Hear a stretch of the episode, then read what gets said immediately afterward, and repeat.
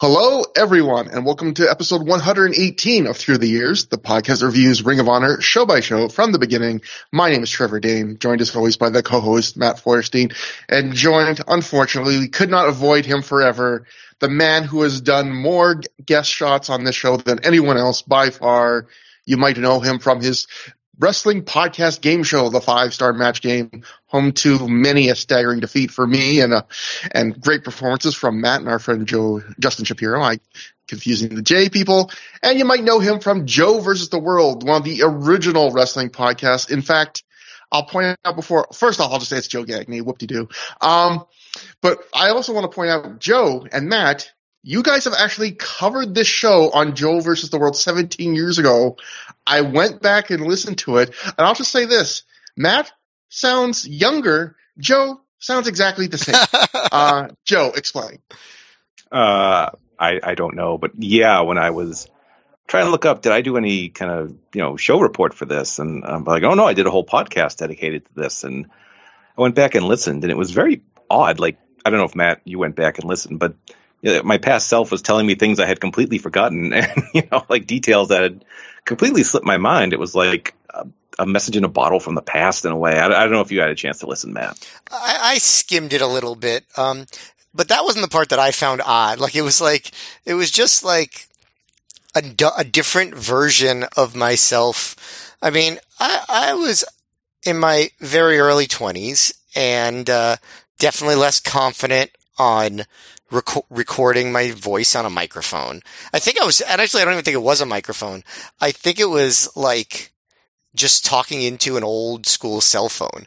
And so the audio quality was really bad. Like I, th- I think that was how I recorded it. And and this is getting personal, but I think if I recall correctly, Joe, you probably don't remember this, but I think I pro- I think I was emailing you that day, being like, I'm not sure if I could do the show because I have a family emergency, and I'm not going to get wow. into what that family emergency was, but it was cleared up in time for us to do the show.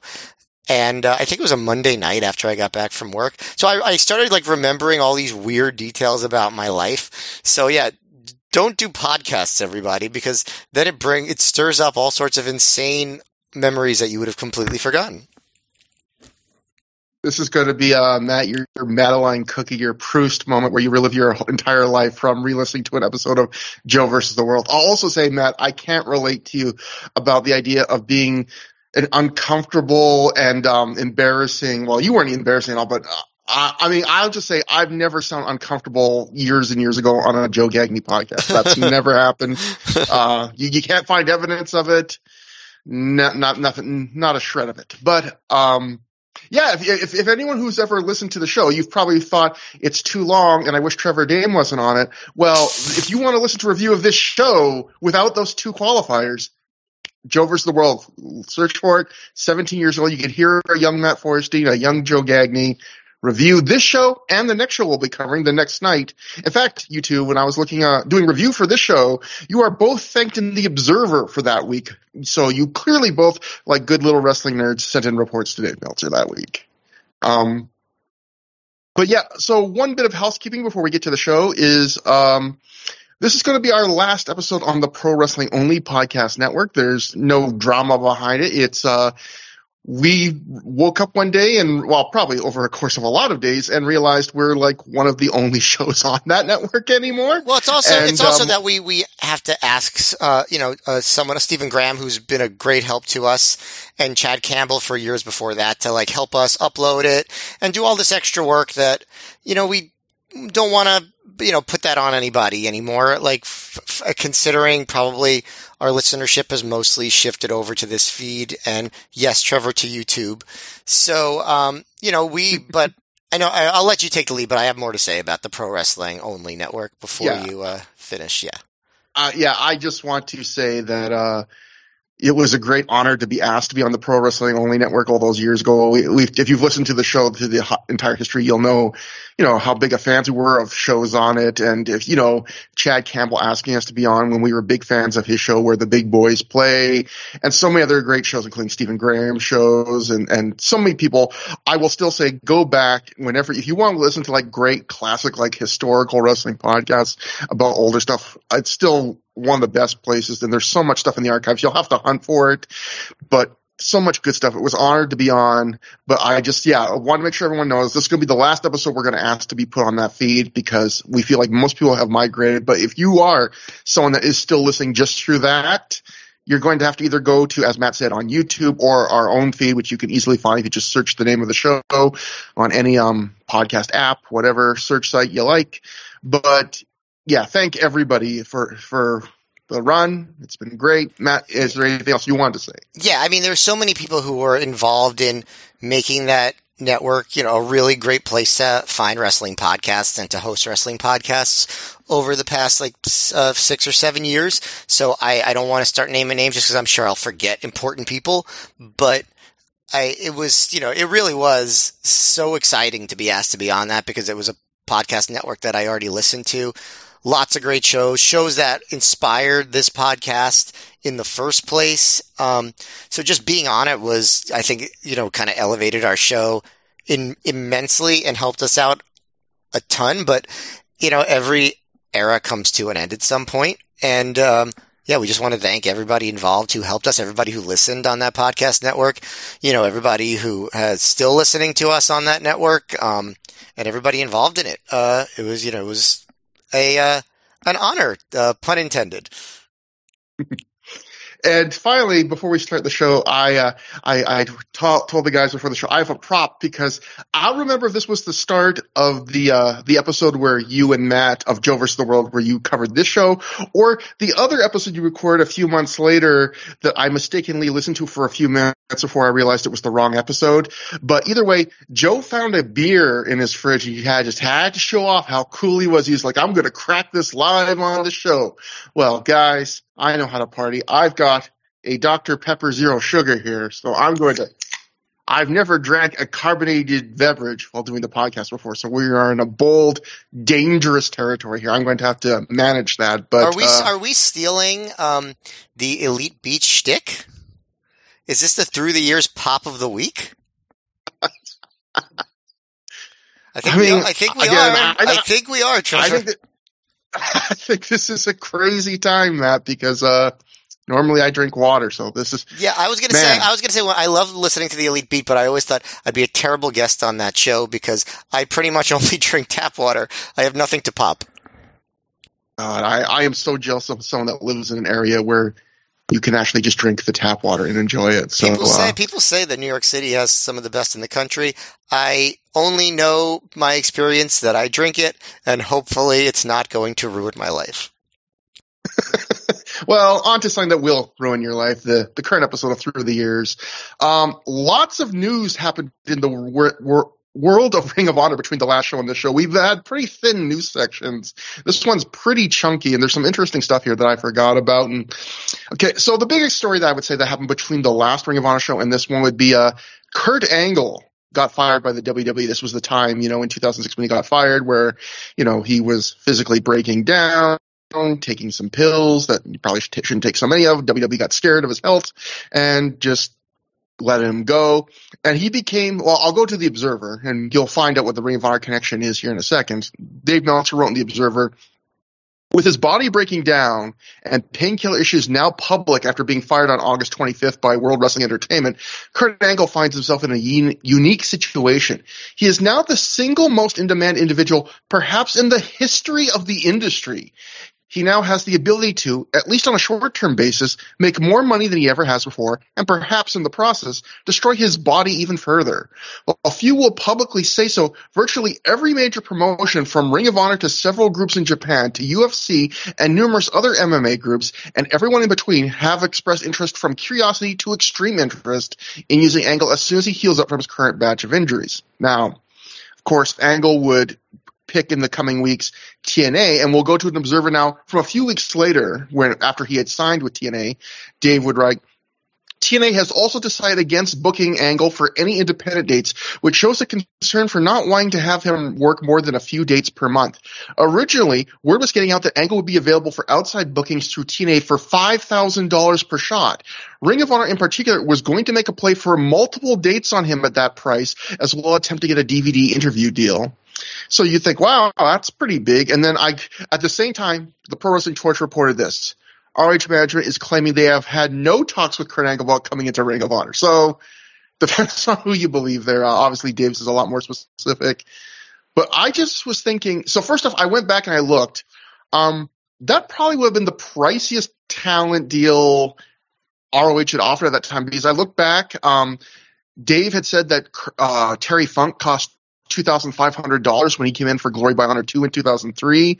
Uh, Kenta Kobashi, Dave claimed was nine thousand dollars for two shows, so five thousand dollars a shot. Apparently, ROH was interested in doing multiple dates at that price. I was just thinking, like, what would they have done? Because I have to imagine that TNA would not have wanted them to do Samoa Joe because they had just, you know, they were about to do that as their big program right off the bat for Kurt Angle.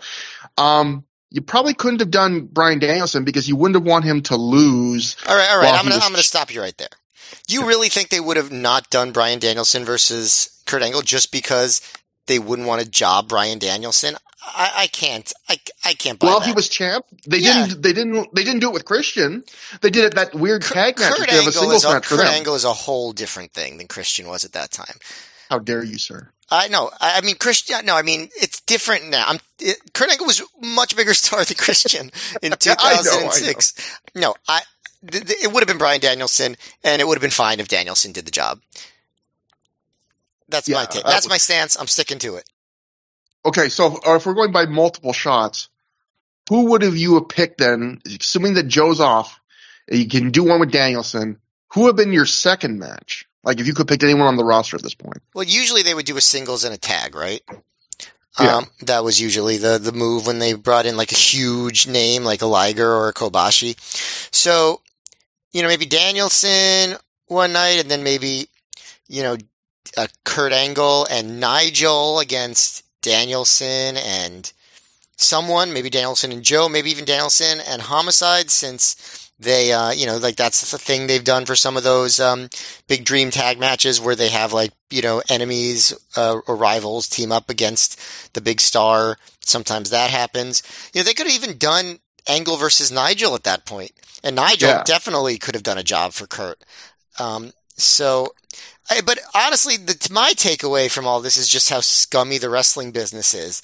Like, Angle was fired by WWE because as Wade Keller had put it in a in a vague news report a little bit before Angle was let go that he was on quote death watch at the time. Like he was in really bad shape. He's even admitted it since. So it's pretty crazy just how I mean, you know, obviously no one is surprised to hear this. It's still like this, but how craven the uh, the wrestling business is and was and I guess maybe always will be.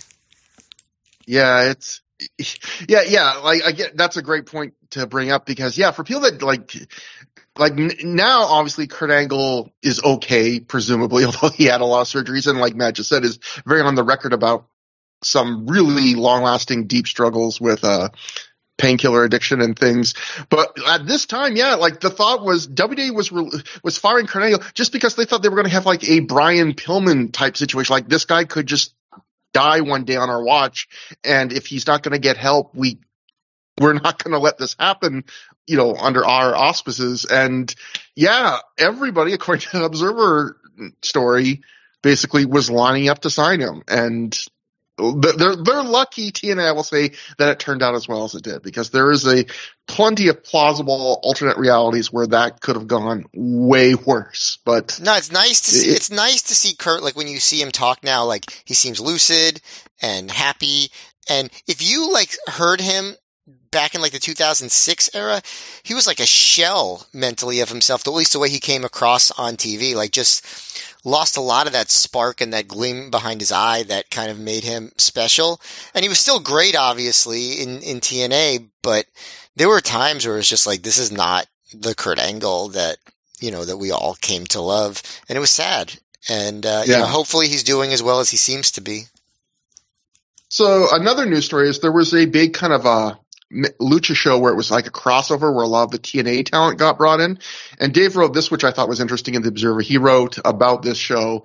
It was kind of a big deal. More among the wrestlers than the fans for AJ Styles, Samoa Joe, Low Ki, and Homicide to be there, as ROH tapes are real popular with younger wrestlers in Mexico. And I just thought it was it's interesting because a lot of times people see lucha as such a like a separate world, completely like less crossover than like other wrestling cultures, but it was interesting just to see even back in 2006, you know, not nowadays, but like 2006 that, you know, it was already a big deal among the younger wrestlers in Mexico to be like, Hey, we know you guys from Ring of Honor. And of course, it's another one of those classic TNA stories where it's like, you know, TNA always resented that like their their talent got known for Ring of Honor and not TNA. This is another example. The wrestlers are not excited to be like, hey, we watch TNA. It's like, hey, we see you from Ring of Honor tapes, even though this is an Impact versus uh, you know a TNA versus AAA branded show. So another cute little story there. Then a story I forgot about, again from the Observer. This is from their No Pro Wrestling Noah news section. Um, Mitsuharu Misawa and Yoshiyuki Nakamura of Zero One Max are said to be starting a new overseeing body of pro wrestling called the Global Pro Wrestling Alliance, apparently partnered after the old NWA. They claim the promotions under the umbrella will be Noah, Zero One Max, IWA Japan, El Dorado Pro Wrestling, which is a Japanese indie group, Kaientai Dojo, Kensuke Office, DDT, Big Mouth, Big Mouth Loud, European Wrestling Alliance, Harley Race's World League Wrestling, Ring of Honor, and Pro Wrestling World One. They claim the top indie guys like Minoru Suzuki and Yoshihiro Takayama would be affiliated. Keiji Muto was asked to work with them and turn them down. With Misawa's ties, the group is said to be having a TV show on NTV, which was a major channel in Japan. Uh, yeah, like I forgot this happened, so I was like, I'm going to search into this. Like, why don't I remember this? And it's because this went defunct basically within a year. They ran three shows in Japan with this branding. Ring of Honor had no one on those shows except uh, Morishima defended the ROH title on one of them. Um, but was interesting is it was supposed to be like this big, like like Dave said, like an NWA talent share. There was even talk they were going to start like setting aside money for like um pensions for older retired wrestlers in the group. They were going to like um coordinate all their shows so they didn't run on the same, and it just very quickly fell apart. And I found an article someone wrote. Uh, uh forgive me for not having uh, credit here, but they were writing like one of the things in 2007 why they were saying like it looks like this is falling apart is they were like Noah isn't sending talent to any of these groups usually except Ring of Honor. like Ring of Honor was the one company of all those long companies that seemed to be getting like the most benefit of this, which is it's an interesting thing that what could have been all these kind of things like this. Um, another th- story about the weird uh, Japanese like landscape at this time and how much things have changed. Getting back to the Observer, uh, that Dave wrote, the Dragon Gate wrestlers are booked for WrestleMania weekend with Ring of Honor next year. Noah has no problems with working with Dragon Gate, but it's clear Noah has become the favored nation, and there are other political issues that could get involved having to do with Japanese television. Dragon Gate is also negotiating a deal to work with New Japan, which many in Japan think is a terrible idea because their main eventers will be exposed when it comes to size and come across as mid-cutters in the big leagues. Plus, everyone who works with New Japan ends up with migraines for their trouble what a crazy world it is now where it's like Dragon Gate guys will be exposed uh, by their size when like Shingo now goes there, becomes like a main eventer in IWGP Heavyweight Champion for a little spell. And also it's interesting. It is crazy how quickly it changed where, you know, at WrestleMania week, it was like the huge thing was, oh, Dragon Gate, Dragon Gate, Dragon Gate, Dragon Gate. And really within a few months, like we're going to see now the Noah connection's only going to get deeper. It's like, it's much more a Noah relationship with Dragon Gate here and there. Although they'll, have their own connections coming up soon, but. Yeah, no, but no, Noah is definitely the more impactful. I mean, Noah gets to have one of the wrestlers win the ROH title, obviously. So that right there is, uh, is exa- is example enough. And then our last story before we get to the show, we touched on this on the last show, but this is where it became official. Meltzer wrote in the Observer. Nana Bando, also known as Prince Nana, manager of the heel group The Embassy, quit Ring of Honor. He wanted to do more, including wrestle after he lost so much weight. According to Gabe Sapolsky, Nana didn't see wrestling going much farther for him, and he wanted to concentrate on other things. So yeah, apparently that was Nana's choice to leave. I looked up Cagematch, and obviously Cagematch doesn't always catch everything a guy does. But Nana like takes a bunch of months off and then he basically just works for, he does wrestle, but basically just for two Northeast Indies for like a year or two. And then he comes back to Ring of Honor. So yeah, he, he doesn't really have a big in-ring wrestling career, but it's interesting that, you know, I guess he just saw himself kind of in, uh, in a rut maybe or not getting to spread his wings. But so just just, nice just, just reminds us how nice it is to see him getting uh, a major television role so many years later. It feels just like you know things coming full circle and somebody who really deserves it getting his uh, his flowers, you know, much later on. Absolutely. So that brings us to the show we're going to cover tonight. It is Glory by Honor 5, Night 1. It took place September 15th, 2006 at a tent in East Windsor, Connecticut in front of a reported crowd of 500 fans. If you're going, a tent? Yes, it happened in a tent. We'll get to in a second why. But uh, I think, you know, long time ThROH the Years listeners or really good memory having Ring of Honor fans will know this isn't even the first Ring of Honor show they ran in a tent because the first one they ran in a tent was Generation Next, and that was because um the uh, Philadelphia National Guard Armory got mobilized, I believed, with a few days' notice, and they had told them, uh, we you're not gonna be able to use the building even though you booked it, and they had to run a tent in like right beside it. This time was different. We'll go to the Observer, and then I'll, I guess I'll ask Joe for some live thoughts. But um, in the Observer, wrote, there was a problem with the building, so they ended up pitching a large tent on the adjacent soccer field. The show actually came very close to being canceled until a lot of things came together.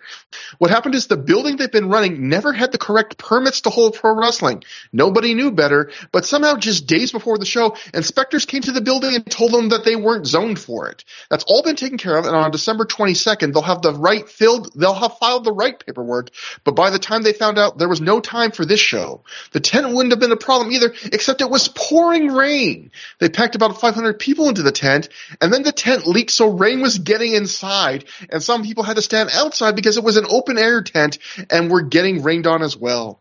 The tent was so low that it made it impossible to do some regular top rope moves. Overall, the wrestling was said to be excellent, but will probably be one of the rare shows that comes off better on DVD than live because of the building problems. Um, the Torch actually talked to Gabe Sapolsky, the booker, directly ROH Booker, according to the, this is the PW Torch, ROH Booker Gabe Sapolsky tells PW Torch that the September 15th show in East Windsor, Connecticut was in danger of being canceled, but he was pleased with the end result after having to deal with holding the event under a tent with a driving rain outside. Quote, I thought it was a great event. The final two matches were both off the charts, he says. The word going around the event was that ROH had oversold the show and the local fire department forced to move outside, which caused a lot of stress for Sapolsky and the ROH office in the days leading up to the event and it was a very very stressful couple of days for the office as the show literally came hours from being canceled. Quote, unfortunately, we were hit with some rain. If it was 24 hours earlier or 24 hours later and it was a beautiful night out, there would have been no complaints. Unfortunately, we got unlucky with the rain. It will definitely give the show a different atmosphere and I can thank, I can't thank the fans enough for understanding.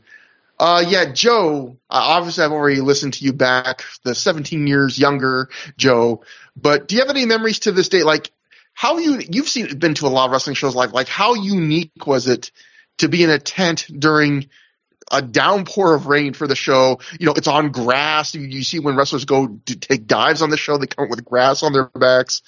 Like, was this pretty one of the more memorable settings you've ever seen a wrestling show in?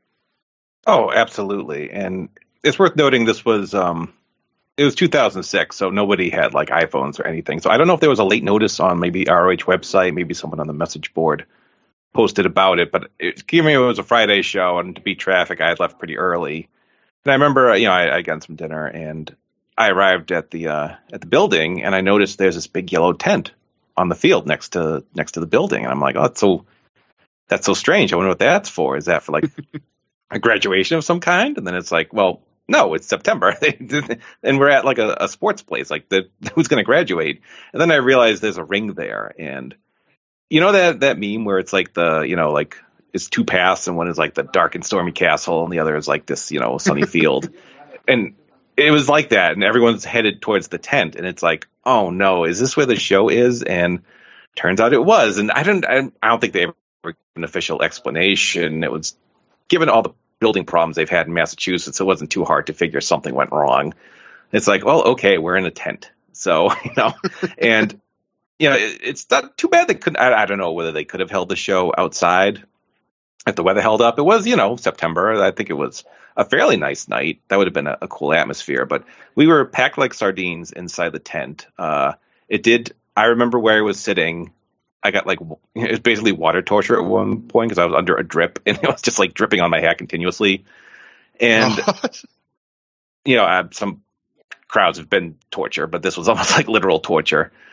And I also remember thinking, like, are we gonna die? Because like there's all this electrical equipment and it's pouring rain. Like, is there gonna be like, you know, a lightning strike and you know, 500 wrestling fans have been wiped out? You know, because of uh, what a way to go. And yeah, but, but uh, you, yeah, could, we you couldn't, you couldn't, have, you couldn't have died and gone to heaven because watching the Ring Crew Express wrestle Rhett Titus and Pelle Primeau, that's already heaven. Yeah.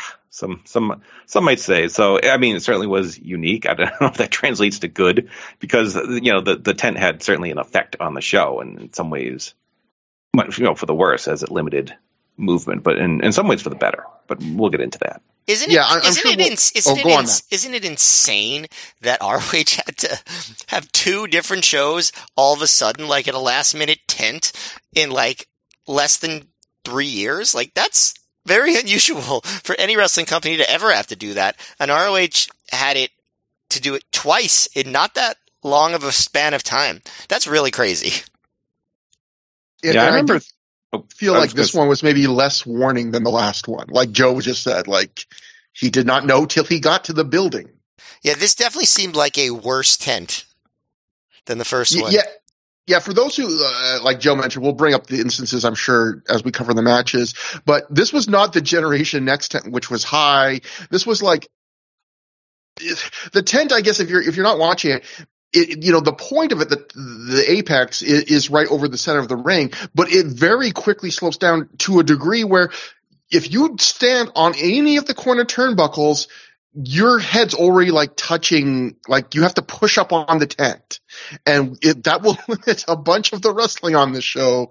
And it is crazy that like I, they couldn't even get like a great tent. Again, like, yeah, you watch the show, you can see the fans are like right to the very edge of where the tent line is. Like they're just trying to get under the tent.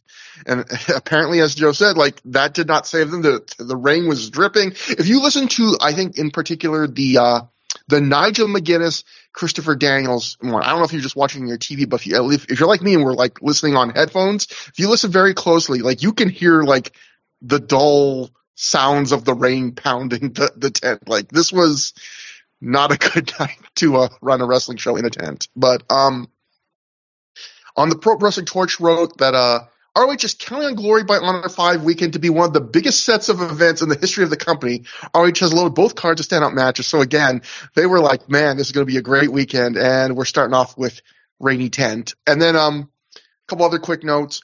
The Ring of Honor website, I love this. Um, they wrote this on the Ring of Honor website before the show.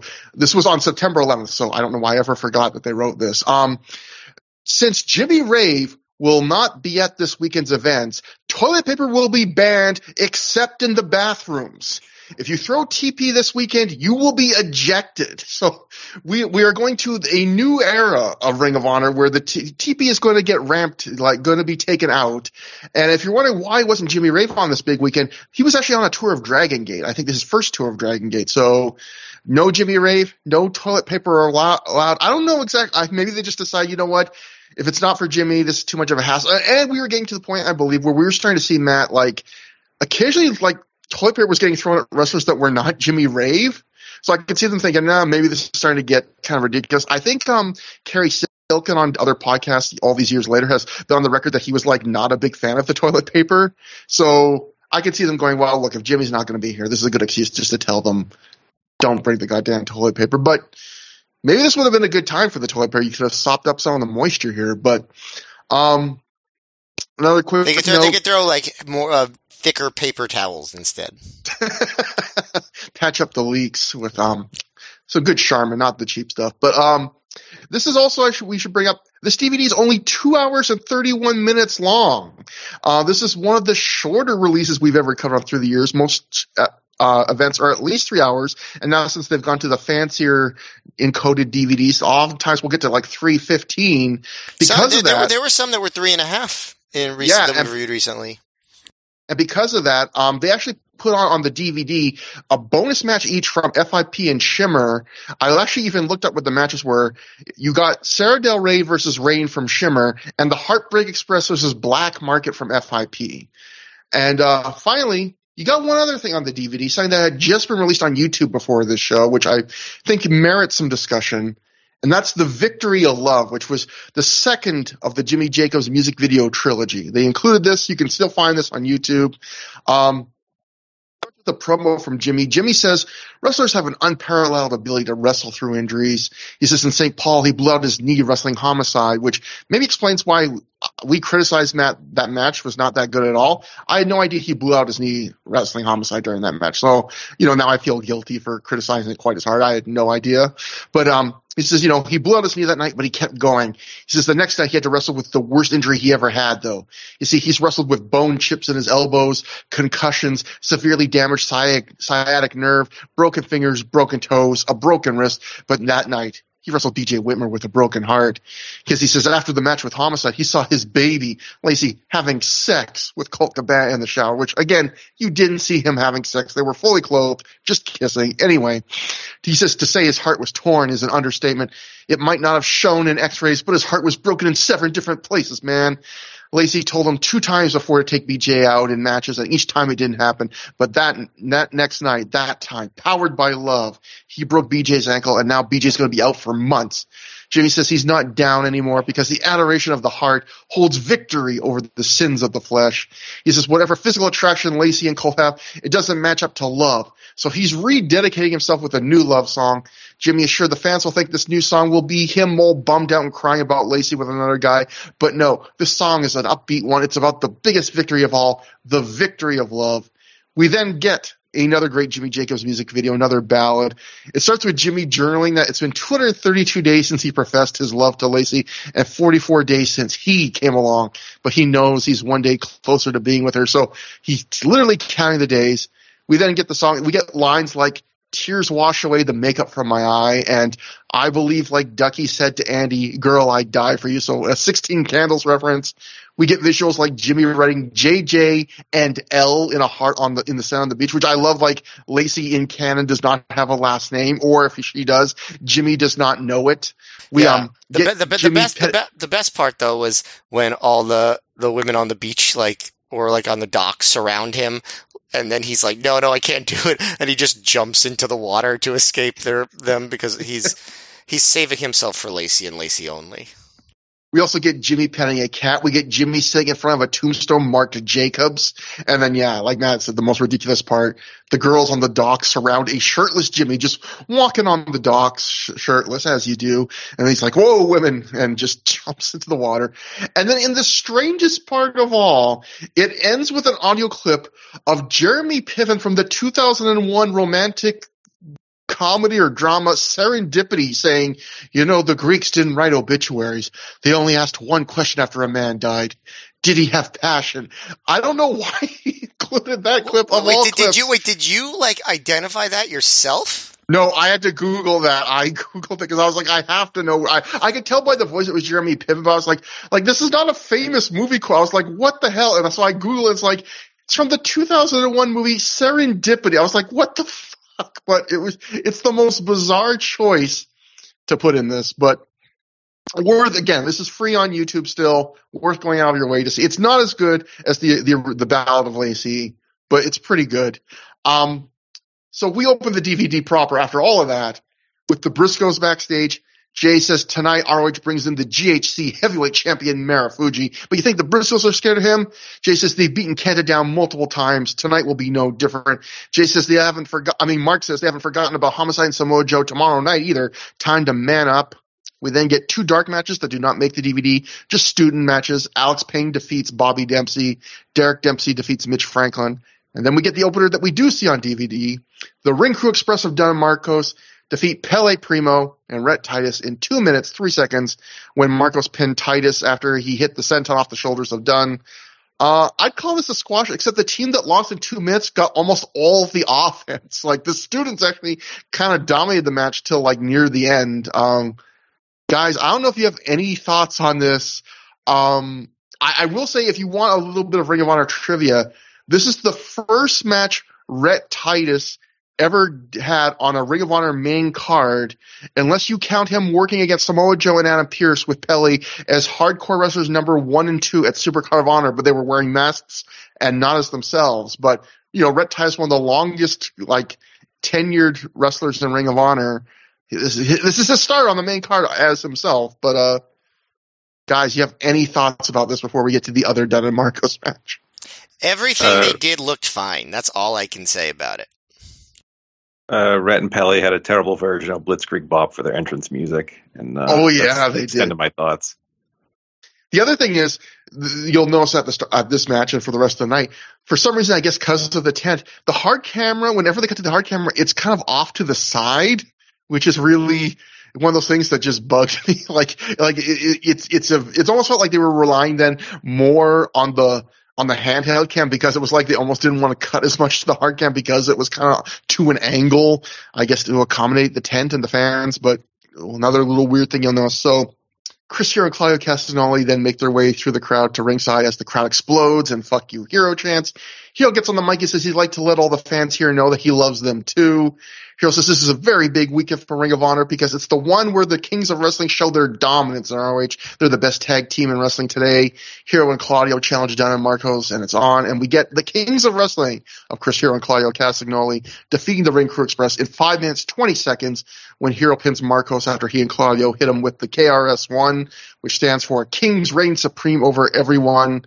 Um, in addition to this match being on the show, this aired for in full for free on the next ROH Video Wire online, and uh, this was kind of like even though technically the Kings of Wrestling had had one match in Ring of Honor as a team during the uh, CZW feud, I think that was versus like Adam Pearce and maybe BJ Whitmer. That really didn't really show off like the kind of what they the kind of wrestling they were famous for in, in places like Chikara.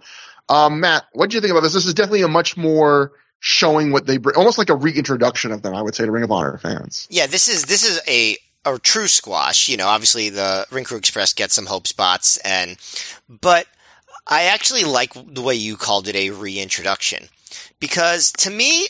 Claudio has been very much at sea for a while in the ROH stuff we've been watching for the past, you know, few months. And this is like, okay, now Claudio gets to be Claudio. You know, he does that spot where he has, uh, you know, both of uh, the Ring Crew Express's legs over his uh, his shoulders, and he does like a spin. You know, he's getting to show like, okay, he's a really impressive physical specimen, which he hadn't really been doing in a while. And obviously, that's one thing that you know to this day we all like about Claudio is how strong he is and the things he could do.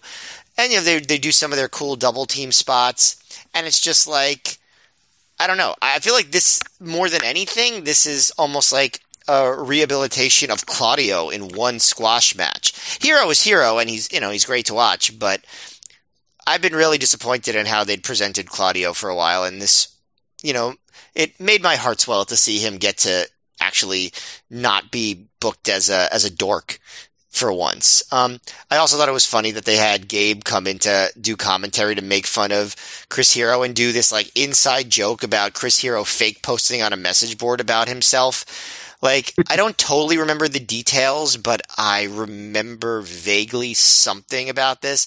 But it seems a little inside even for an ROH DVD. So yeah, I, I wrote in my notes. Gabe goes on mic, even though you know it's it's um Dave Prazak and MSL on commentary as Jared David. But um, Gabe goes on, the, on commentary during this match and he goes, "It's misting outside right now, so he's letting you know it's raining." And then he goes, he adds, "What kind of guy is Chris Hero to go online on his live journal and claim he's the tag champ because he stole the tag belt?" Gabe then wonders, "Is Chris Hero? What's Chris Hero going to do next? Fake posting on message boards about himself?" And I wrote my notes, Matt. I have no idea if this is a shot at Rob Feinstein, a shot at Gabe himself, or one of a hundred possible wrestlers because so many people during this era posted on wrestling message boards not as themselves because I believe Rob was like I, I think Phil Schneider talked about it when he gets on the show that Rob would post under pseudonyms on the Death Valley Driver board. I think Gabe was known for posting as people that was that were not Gabe Sapolsky on the Ring of Honor message board. So I think and wrestlers definitely did this. So who knows who Gabe is talking? Probably himself, probably poking fun at himself, but who knows? Um, Sometimes it would happen so much that even my own posts, I'd wonder if I was secretly a wrestling star. Uh, Joe, what do you think about this? And also, were you one of the fans chanting plastic belts at the Kings of Wrestling who had brought their Chikara titles to the show? I thought the Chikara belts looked fine. I would not partake yeah. in that chant. But this was uh, basically the equivalent of like a Steiner's State Patrol match on Worldwide. Not really competitive, and the chance for the superior team to show off their cool moves, which uh, they did in abundance. So that was a win. Yeah, I, I, thought this was them showing off way more of their kind of almost kind of convoluted, kind of wacky Chikara, like intricate double teams and stuff like Matt mentioned. It was a cool spot where Claudio drapes both of Dunn and Marcos upside down over his shoulders, basically by the legs, and then like spins like a giant swing. And then he stops so Hero can tie their arms together, which doesn't really do a thing, and then double drop kick their heads as they're held upside down. And then I thought the KRS one is such a cool finisher. It's such a simple finisher, but it's cool where for those who haven't seen it, you know, Claudio and Hero, who are two tall boys, they, they hold the guy so that basically the guy's planking on their shoulders. Their opponent's just like held out so he's draped over their shoulders. And then they count down like, you know, one, two, three. I guess that's counting up or three, two, one. I don't know if they count up or count down. Anyway, they throw the guy way in the air and then kind of flip him as he's in midair, and the guy just kind of falls down on their back. It doesn't mean they're just throwing a guy in the air real high, but it looks really cool. And that was the finisher. You get the first dive onto grass on this show, and he, he um, funny little th- bit of little detail you can see, you can actually hear Chris Hero turn to Marcos as he pins him and tell him thank you right after he pins him. So very polite, that Chris Hero. Um, this was actually done in Marcos the Ring Crew Express's final match ever in Ring of Honor. So, Matt, that's crazy. I know. Yeah, um, it, it it's it's I, I can't say Dunn and Marcos are a team that should have had more Honor. I think they were booked pretty exactly where they should have been. But I do think like they deserve some roses. They were a very fun kind of niche little tag team. I think, you know, they were fun as the team that got squashed and they were fun occasionally like getting a mini push very rarely like that um the Carnage Crew feud I think was enjoyable. It's um it's going to be sad to see him go, even though they were almost never booked by this point. This was the, this night was their last hurrah, and they're using it to put over a new team for Ring of Honor. They basically always delivered in terms of being entertaining and getting the crowd behind them. Like pretty much always. You know, they were good in the scramble matches. They were good in those like brawling uh, matches that they had occasionally. I think that they, you know, they're they're an underrated team. If they, if if anyone had ever gotten behind them and like really like believe in them, I I think they could have risen to the occasion and been even better, and been a, a team on you know on a level. But you know, I think probably people didn't think that they had the look or certain type of charisma to to carry that. But I was always thoroughly entertained by, I'm um, pretty much everything they ever did in ROH. And yeah. it, it sounds like the crowd was too. So, you know, it's, it's going to be sad to see them go, but, uh, you know, they've also been off our radar for a while because they're barely used yeah. at all at this point anyway. It's kind of shocking. I was yeah, kind of surprised. Oh, go on.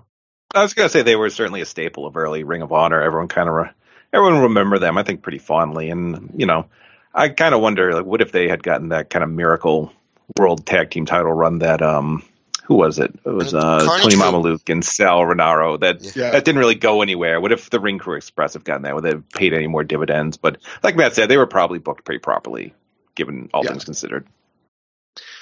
And then we go to uh, Christopher Daniels backstage. Daniel says he hasn't forgotten the last time he wrestled Nigel McGuinness for the Pure title in Dayton, and Nigel threw a photographer at him in order to win by countout. But Daniels also says that he's noticed a change in McGuinness's behavior in recent months. He saw his valiant recent battles with Bryan Danielson.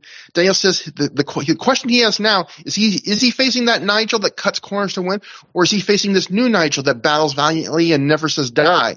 Daniel says, though, he doesn't care. He puts over Nigel's recent accomplishments, but then he says people have forgotten who Christopher Daniels really is. That he's God's gift to professional wrestling. He says tonight he's going to remind the Ring of Honor fans who he really is by reminding Nigel how good he can be. I actually thought this was one of Daniel's better ROH promos in a long time. Like, it was one of those impassioned, not only, like, it was impassioned, but it was also one of those promos where a wrestler basically cuts his opponent's promo for him because I feel like the commentators haven't done as good as a job as Daniels did in this promo of like establishing that, oh, Nigel's is starting to act more facish. You know, he's not cheating as much and, you know, he's kind of changing and Daniels really like lays it out all for you right here. And then I even like the way he kind of frames this match. He like kind of gives this match that doesn't have stakes, stakes, but kind of framing it as like, this is a match where I've got to prove to to everybody like that I'm back on track, you know, that I'm haven't lost a step here in Ring of Honor. So I actually thought this was a really good promo. Um, and then we move on. We immediately cut to Nigel McGuinness backstage, and he directly responds to Daniel's promo. So he must have gotten a copy of this DVD in advance, uh, through the like that Spaceball, like that scene in Spaceballs where they have a tape of the movie as the movie is happening, and they catch up to the movie. But anyway, um, ROH Nigel, ROH is so much like Spaceballs. Finally, somebody said it. definitely surrounded by assholes. But um, saying that Nigel, he says, you know, the Nigel that Cuts corners and the valiant fighter are one and the same, Sunshine. He says, either way, I get the job done and I win. Nigel does put over Daniels, but then he says, I'm going to use this wave of momentum I'm on right now to take the GHC heavyweight title for Naomichi Marufuji tomorrow. So a very quick Nigel promo to kind of counter the Daniels promo. And that brings us to our second match, the four corner survival match. Jack Evans defeats Colt Cabana Jimmy Jacobs, who was escorted to the ring by Lacey, and Ricky Reyes in 13 minutes, 5 seconds when Jack pinned Jacobs after hitting a forward flipping leg drop off the top rope. Um, before the match, Colt has Bobby Cruz make an announcement. Colt would like to clear something up. He and Lacey did not reach third base in the bushes 40 minutes ago. The fans at that point chant, yes, you did. Yeah, the, the, the, that genius and subtle crowd that chants, yes, you did. I wanted to like show them all that Rainier Wolfcastle meme that was like, that's the joke. Colt then gives Lacey a smack on the ass, which she isn't when she isn't looking. A fan desperately tries to start a chant of smell his fingers, which thankfully does not catch on. Um, Jimmy pouts, which he'll be doing a lot throughout the match. And then as the match starts, Jack Evans says, Lacey's a catch. And he gets the crowd to chant that Colt's a pimp. But I just I, I, like, I liked, I like the dichotomy between Lacey's a catch, which is kind of an old fashioned expression, and Colt's a pimp, which is much newer, and I, I, just thought that was a, a funny dichotomy between two concepts. She's a catch, so if you date her, you're a pimp. Like, yeah, I was I was about to say something similar, which I thought was funny. Like the crowd's chanting "slut" at Lacey before the match. Someone was offering her dollars. The crowd was chanting "she's a crack whore," and then Jack Evans gets in there and he's like, "She's a catch." Like I was yeah. like, "That's that's kind of sweet and quaint." It is. I, it I, is. missed this. I, am imagining like my uh, my old Jewish grandmother being saying to me like if I was dating somebody like, "Oh, she's a real catch. My my my baby is such a pimp." that was not so, uh, that was not really an impression of my Jewish grandmother. Let me try this again. Oh, honey, she's a real catch. My baby's such a pimp. That's also a bad impression, but it's closer. You know what, Matt? None of us know, so you could have gotten away and told us that was a perfect uh, impression. But uh, Joe, what do you think about this match? Which a lot of comedy and also, could you do an impression of your grandmother for us? Uh, no, I don't. Okay, my grandmother passed away a long time ago, so I don't. Know. Well, really... then that's easy. Oh yeah. That's brutal. Anyway, um, yeah, no, this was a, a, very entertaining match and very, very different. This was a very kind of straight, heavy wrestling show, and this was kind of a welcome departure from it. Although looking back, Colt comes across a lot more heelish than I remember as his, his tormenting of poor of poor uh, Jimmy. But I did actually guffaw when uh, he was sabotaging their double team maneuvers. I thought that was a great bit, and I thought Jack Evans was the standout here, both as the Greek chorus for the uh, ongoing uh, relationship drama, and I thought his high flying was just uh, great here. And he, some people were stymied by the tent, but uh, not Jack Evans for the finish, as he and Trevor, you posted this on your on your X or Twitter account where he goes to the walks out to the middle of the top rope, kind of holds up the tent and just flings himself, and it ends up being a somersault leg drop. I don't know if that was the intent. I don't know whether uh, what he had in mind, but it worked and he won, and this was uh, this was fun.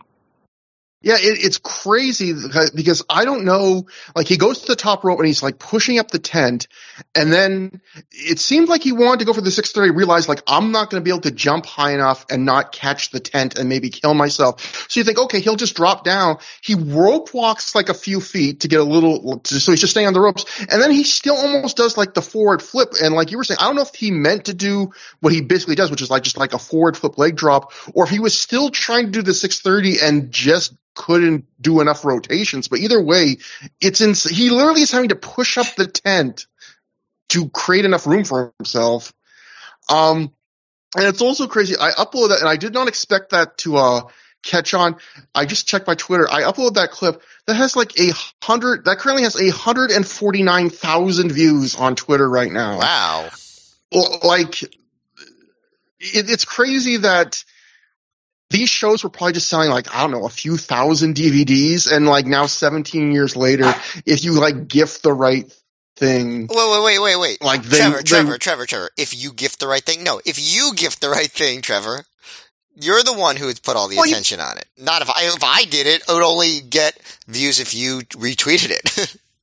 yeah, but I'll I'll just say I I do lots of tweets that will get like less than 10,000 views or 5,000 views or something. So like this had this this caught on. Like people really liked sharing this. You know, to, for something to get over a 100,000 is, is not normal for me. So that that that was clearly people were like, "Oh, that's really crazy to see Jack Evans do high flying in a really low tent that he probably shouldn't have even attempted, but he pulled off."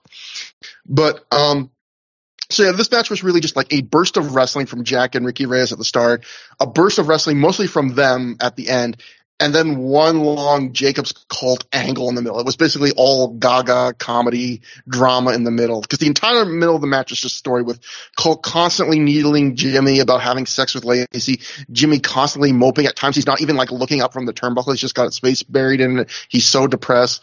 Lacey treats, keeps trying to get Colt and Jimmy to work together. She forces Jimmy to tag Colt in when he doesn't want to.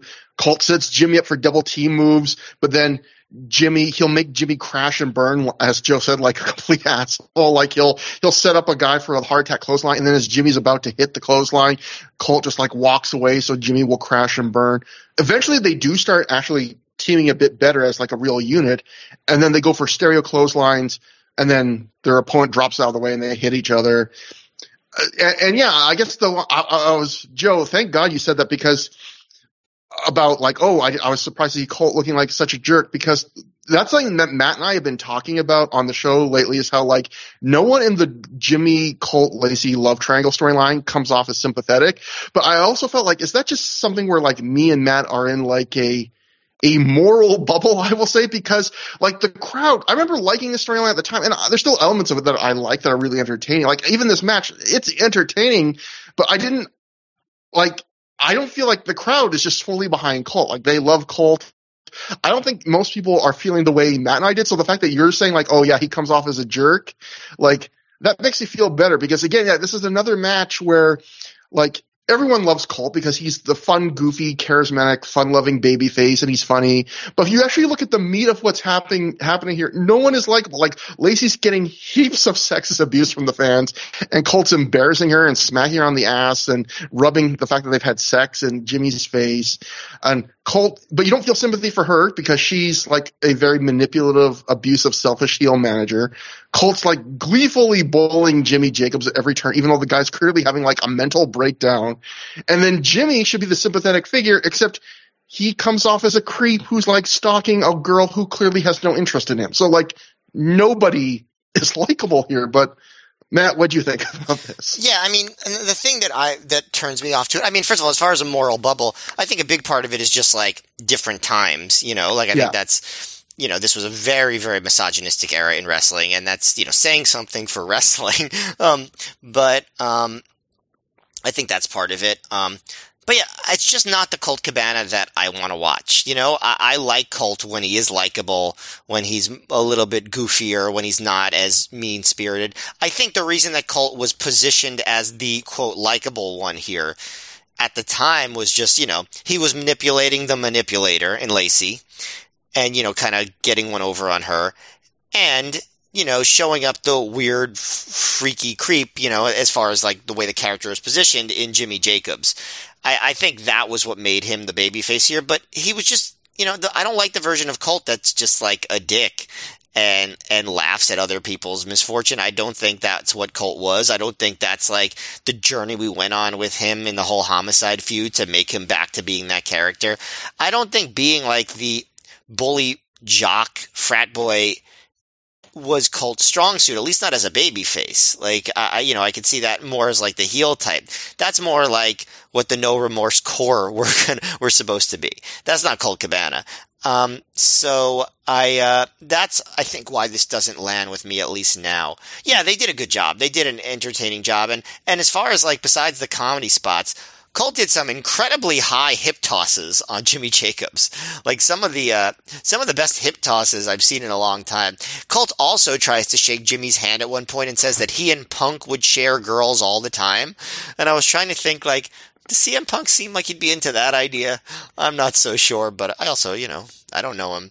And definitely don't want to speak for CM Punk. Yeah. Um, it's the last person who I want to uh, uh, make mad at me. So, um, I, um, I don't know what you're talking. I I don't know. I couldn't relate, man. I couldn't relate. Yeah, but um, yeah, I I I'm just not into the storyline, so I think that took the match down. Whenever Jack Evans got to do anything, it was awesome, and uh, he didn't get to do enough, in my opinion.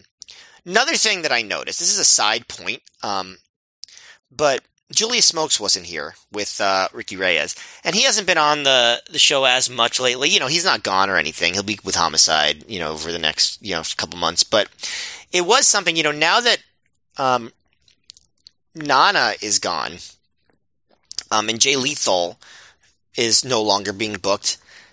I think they're basically in an era where they have like the the only like uh, black performer on the roster for like months at least on a regular basis, is Julius Smokes. And that's, you know, bizarre in modern wrestling. I remember noticing this at the time. Like, I think, I think really until Ruckus joins the roster the next summer, um, I think it's, that's pretty unusual for a major American wrestling promotion to have, uh, really like no black wrestlers and honestly very few wrestlers of color in general. You know, you have Homicide, you have Reyes, um, you know, you have, uh, the stars of, of Noah coming in, but it's an extremely white roster um, for 2006. And, and again, like I remember even at the time being like, eh, that's not exactly cool. I don't know. And we've talked about how, like, in recent months, uh, in 2006, they had given like Jerrelle Clark and Jay Theory some shots, and they both like looked good in like the limited uh, opportunities they got, and then they're just never never brought back, right? Yeah, and, I haven't I haven't looked at like the results of every show, but my recollection is like, you know, and maybe they had, you know, some wrestlers make some appearances, but at least as far as like being a member of the roster, I think it's not until Ruckus comes that they have really like uh, other black wrestlers uh, on the roster. And also the company just paring down on managers, right? Because like Allison Danger also isn't around much anymore. Yeah. You know, and Nana's gone. Smokes has been right, at least during this little period, you know, less work. You know, until Larry Sweeney comes in, you know, we're kind of going a little bit lean on managers here. But, um, yeah, so uh, the other thing I was just gonna say is, uh, Matt, you brought, brought up that point. I'll just say the people say that I will post anything or that I don't have a filter or love to muckrake, which I occasionally do, but like, um, I easily could have posted a, a, a, clip of Colt Cabana saying, Jimmy, when me and Punk were buddies, we used to share girls all the time. That would have gotten attention. I, I am not going to put that online. You, you can put that on. That's a free thing for somebody else. If you want attention and unnecessary drama, you can enjoy that. I will not be doing that this time. Trevor, um, Trevor, I endorse your decision. Yeah, and so yeah, Colt. I, I thought the match was decently entertaining. I think like both you and, and Joe said, like I thought Jack really looked good here in his limits. There was one big spot that looked just so painful where, uh, um, uh, Ricky has Jack in the Dragon Sleeper, and Colt does the quebrada on both of them as they're in the hole. I just thought, ow, that that would probably hurt with a lot of weight coming down. Um, you know, Colt does some other goofy sex things. Like at one point, Lacey's talking to the pho- photographer, Mary Kate at ringside, and he notices that they're talking. He goes, one, two, three. Like, hey, do you want to have a threesome? At one point, like he knocks uh, Jimmy flat on his back, and Colt just look, goes and says to him, that's how Lacey was. So like, just very dumb, goofy humor. But, um, after the match, on the way out, Colt spots a young child fan and says they'll have a talk about the birds and the bees when he's older. It's like, Colt, you don't need to talk to one. What? And and uh, and then a couple fans chant "pussy whipped" at Jimmy as he holds the ropes open for Lacey after all of the abuse he took. So. Yeah, again, I, I thought, you know, at least the match was different. It stood out among, I've seen so many four ways. Anytime a four way just stands out is a minor win for me. But, um, yeah, it, you know, not for everybody. So, Next up was Nigel McGuinness defeating Christopher Daniels via pinfall in 16 minutes 44 seconds after he hit the Tower of London. Uh, Dave Meltzer wrote in the Observer based on live reports. Crowd wasn't into the early part of the match when they did the slow build mat wrestling. They the fact it was raining very hard in the tent didn't help either, but the crowd was into it at the end. And in fact, Gabe comes on the mic again at the start of this match, almost like apologetically being like, "Yeah, the rain's really coming down right now," and I, it was almost like he was like trying to like give give the guys a pass for how quiet the crowd was at the start of this match. I'll say this though, um, I don't know if these two just don't have great chemistry with each other, or they're just both these matches have been victims of them going easy on the first half of a double shot. But this is the second Nigel Daniels match we've seen this year that I felt was disappointing, and I actually think I like the first one they had at a Weekend of Champions Night one this year, bet a little bit better than this one. In fact, like I often when I see a guys are having a rematch, I check my notes of past shows to see what I thought about the their prior match to give myself a bit of a refresher. And here I wrote in that one, I basically wrote in that one that like you know Nigel works over Daniel's arm, Daniels works over Nigel's neck. They do the exact same thing in this match, which makes sense because Nigel has an arm submission, which although he never uses it in this match, and Daniels has a lot of offense that targets the neck, but this match just didn't feel like it had a lot of ideas or brain power behind it. Like almost the first half of it is Nigel working Daniel's arm on the mat with some fairly sedate technical wrestling to the point that someone in the crowd tries to start a boring chant, but he gets immediately shouted down.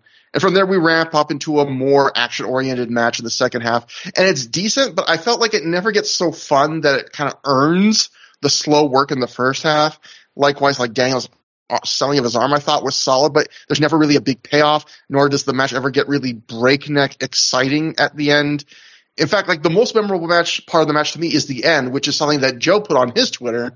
Um, Matt, you should have put something on Twitter for from the show, and we could plug your Twitter. But although we always plug your Twitter, but gifts, Matt, video clips, that's the way of the future. Anyway, most memorable part of this match was at the very end where Nigel hits the Tower of London, but instead of doing it in the corner, he um basically flips like Daniels like backwards, so like behind him, so that Daniels lands like stomach first on the top rope, and then he positions him from there into the Tower of London. It was just a really really cool sequence.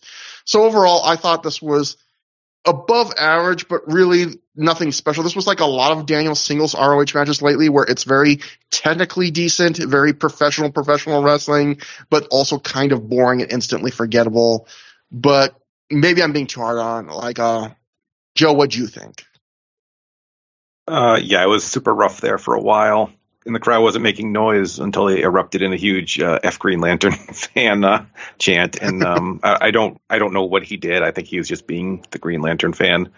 But it's always funny when the announcers just ignore things like this. Not that you want to stop and be like, you know, like, well, here's who Green Lantern fan is, but uh, you know, it's just, you know, they, are just like, oh, what a headlock by Nigel. There's a thunderous chant going on. It's just, it's a no-win situation. But I liked how they kind of played with the tent. Like Nigel went for the headstand, couldn't do it because the tent was in the way Daniels tried a moonsault later on that um, he couldn't do it because you know uh, didn't have the room because of the tent, and uh, you know it, it, it, got good by the end. There was some good near falls. The action picked up, not enough to make it like anything better than than pretty good. But yeah, the ending was uh, pretty crazy as as Nigel just kind of threw Daniels over his head and had to have him land properly, like have him not fall out of the ring or fall too short, and that was the most impressive part. So they certainly ended on a high note.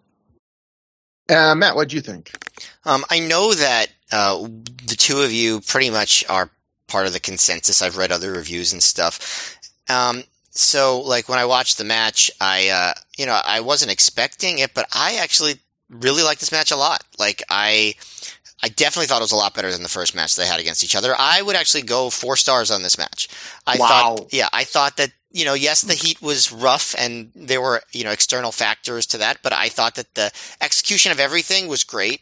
You know, maybe the selling of you know some like the like the arm when Daniels takes over isn't as good as it could be, but I thought this was Daniels' best singles match in ROH, probably since the Danielson match at Night of Tribute in November 2005. That's how much I liked it. I, I'm really just enjoying Nigel's transition into this babyface, hard hitting version of Nigel.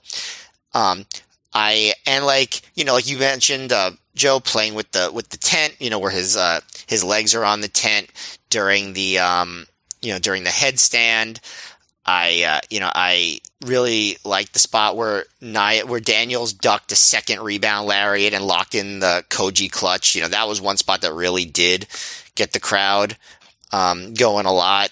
Um, I liked, you know, that Daniels couldn't do the BME and Nigel uses his frustration for a roll up. I thought there was a lot of really cool stuff at the end. And then to me, the thing that really put it over the top with the, uh, with the uh, um, four star rating is that finish. That was such an awesome finish and very clever. And yeah, I think this match is super underrated. And I am really, I mean, like, I really don't understand don't understand why nobody likes it, but that's fine. I'm happy to be on an island. I really, really liked it, and I might even say it was the second, you know, or very close third best match of the night. Wow. Um, yeah, I don't think we've disagreed that this much. Like this is it would be like I might give this two and three quarter stars maybe. Um, and so this might be your equivalent of how I felt about the Nigel Colt European Rules match, which even Yeah. Colt Cabana on Twitter was like, "No, that wasn't a good match." I was like, "No, that's that's a great match," but um, uh, everyone check it out because yeah, it, it, again, I I did not hate the match, but I did not see it. So yeah, I'm I'm surprised, but that's interesting because usually I'm like the outlier. So I, I'm, you know what, Matt? I'm glad you enjoyed it because you know it's nice to have nice things. Also, Joe, I thought you made a great point about the fuck Green Lantern thing because I, I sometimes. Or at least I don't know. I, I like that you brought it up. I, I don't know if your point was anything other than it's funny to see crowds ignore the announcers ignore chants of fuck Green Lantern fan. But I, I, I think sometimes when I see those chants, like I try to imagine like any kind of young fan that's like, I'm going to be a student of wrestling. I'm going to watch like the old indies and just wondering like, why are people chanting fuck Green Lantern at wrestling shows? Like the superhero Green Lantern. Like, like there are going to be fans of a, of a future generation that have no idea who Green Lantern fan is. And the fans don't chant fuck Green Lantern fan. They chant fuck Green Lantern. So they're like, why don't you like Hal Jordan? Like a, Well- bunch of Sinestros in this crowd. Well, well, they just have to. If they're watching ROH chronologically, they'll watch the Fight of the Century DVD, and they'll know by from Steve Corino how people feel about the Green Lantern fan. I guess. Ah, yes, yeah, yeah. Again, even Steve Corino went out of his way. Like, poor Green Lantern fan. Although I have a feeling he probably enjoyed it. I, I, I feel like he reveled in Yeah. his Green Lantern fanness. Yeah, who knows? So, um, after the match, Nigel says into the camera in one of the the the hard not the hard cam, but one of the handheld cams at ringside, Marufuji, you're next, pal. And I was flabbergasted and so impressed because this feels like every time a wrestler speaks into the ringside cam on a Ring of Honor show, they speak into the one that Ring of Honor never uses. So you never. This was like one of the rare times the wrestlers like talked, cut a promo into the right camera, so we actually hear and see it. Nigel then calls Daniels one hell of a wrestler, and the two men do some mutual admiration. They shake hands, they hug, they raise each other's arms, all that fun stuff. So everyone's a face still. Um, I don't know if this was the point in the show that it happened, but um, because I don't know if this was exactly what intermission was, but something happens that if this is intermission, something happens that we did not get to see on the DVD, which again was kind of interesting because again, this was only a two and a half hour show. We had the time to show this, but uh, I will go to um, Sean Radican's PW Torch live report. He wrote. It was announced that they would be returning to East Windsor on December 22nd. Announcer Bobby Cruz emphasized the show would be inside, which drew a pop from some of the rain-soaked fans sitting on the outskirts of the tent. Bobby Cruz brought up the Noah wrestlers, but just as the crowd had begun to give them an ovation, ROH World Champion Bryan Danielson's music hit. Danielson Danielson came out and ran down the good people of East Windsor before getting down to business. Danielson said he would beat the crap out of all the Noah wrestlers if he had to in order to defeat Kenta in Manhattan. So yeah, obviously they gave um Danielson the night off. He was supposed to wrestle Aries, Austin Aries on the show, but because of his just newly inflicted shoulder injury, decided let's let him rest up for the Kenta match the next night. You don't actually see Danielson at all on this DVD. This does, this does not make the DVD. Now, Joe, listening back, I don't know if you remember, but listening back to you and Matt on Joe versus the World, you had a funny little note of something Danielson said about um. Oh, absolutely. yeah, yeah. So fan yells out, "You suck." And Danielson says, I suck. You're the ones in the tent. So I thought that was just a wonderful comeback. I remember past Matt argued, well, he was in a tent too, but um, you know, I, I countered, you know, not for the whole night. We Yeah, were yeah. in a tent. He, Uh, he had know, a, a brief, hot, he had a, he had tent a all night. tent appearance, and you were like stuck Yes. in a tent for hours and paid for I it. was trapped in a tent. Yeah. Yes. Yeah. They're, they're the ones getting rained on. But um, next we get a Samoa Joe promo outside. He calls this the eve of Glory by Honor, even though it's technically night one of Glory by yeah, Honor 5, Joe. I- yeah. Sorry, sorry, people of Connecticut, but even the wrestlers didn't consider this the real Glory by Honor. Um, Joe says he's very fond of this event. and He made his de- Ring of Honor debut at the very first Glory by Honor. Joe says he'll be at every Glory by Honor he can possibly be at. I'll note at this point, this was the last Glory by Honor Joe was at. He was long gone by the next year's Glory by Honor, like by many months. So, uh, we got to get Tony Joe, to bring. We got to we got to get Tony to bring back Glory by Honor. It's the one that he hasn't brought back. Joe says tonight he needs to make a statement to Roderick Strong. In Minnesota, Roderick Strong accomplished something that most people in the history of wrestling couldn't accomplish. He pinned Samoa Joe. But Joe says that for everybody that hopes Strong will be the next great thing, the Samoa Joe killer, they'll be disappointed because what happened in Minnesota was a fluke. Tonight he'll teach Joe, he'll teach Roddy why Joe is pro wrestling. We then get a classic Gabe cut as we get like, you know, more after the, more after the promo's done. And I got a kick out of how instant Joe's change was from very intense to low intensity. Like once he hears the guy's like, yeah, okay, fine. Next, someone walks up to Joe with Takeshi Morishima in, cho- in tow. I, it's probably somebody I should recognize, probably some important higher, higher up worker for Noah, but you know, they've got Morishima. He says, I want to introduce Morishima to you, to you, Joe. Joe says hello in Japanese to Morishima, shakes his hand, says, welcome to Ring of Honor. I hope you can hack it. And before he walks away, which leaves Morishima looking very annoyed and confused. So some foreshadowing for the tomorrow night. I thought uh, Um, Morishima's like, "Hey" face when Joe made that comment was uh, was tremendous.